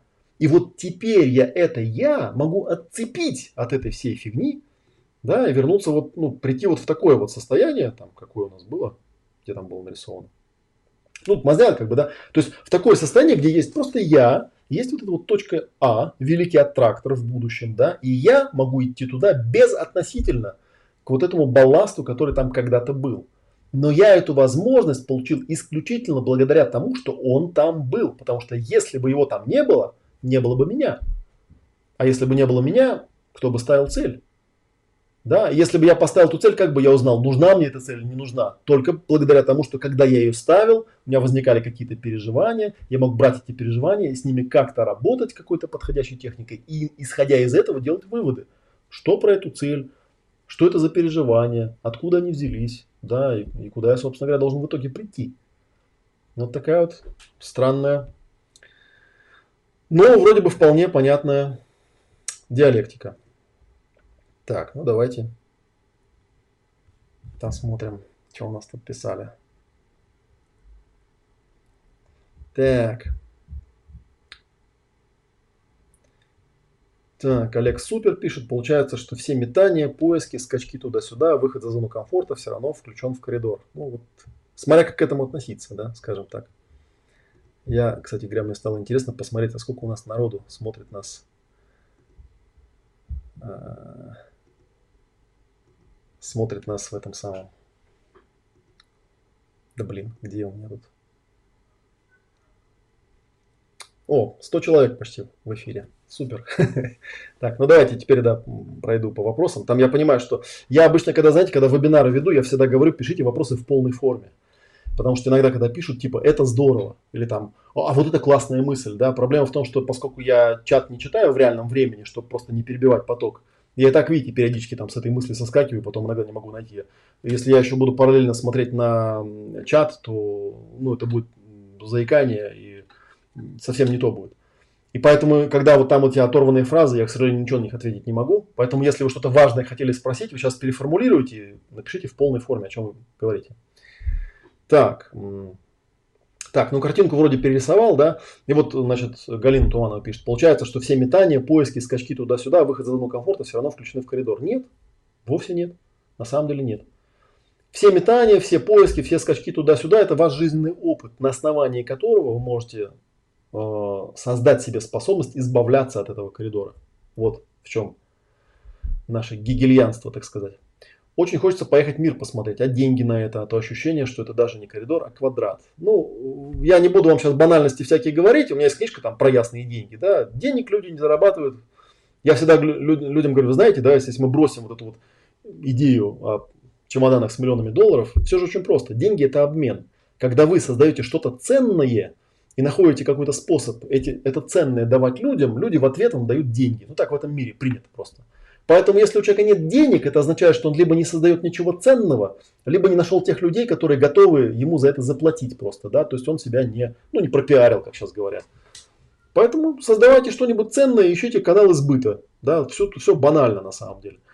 И вот, и если вы говорите, что, ну, иногда бывает, что человек говорит, а у меня там энергии нет. Ну, что, нет и нет, понимаете, с точки зрения биологии же безжалостно, не можете создавать ничего ценного, не можете доставить это тем, кому это будет нравиться. Ну, что, вот и приехали. Почему коридор мне может советовать покончить с собой, если это сделал кто-то другой в роду? Он же не выжил. Он, э, он выжил достаточно для того, чтобы родить меня. И этого достаточно.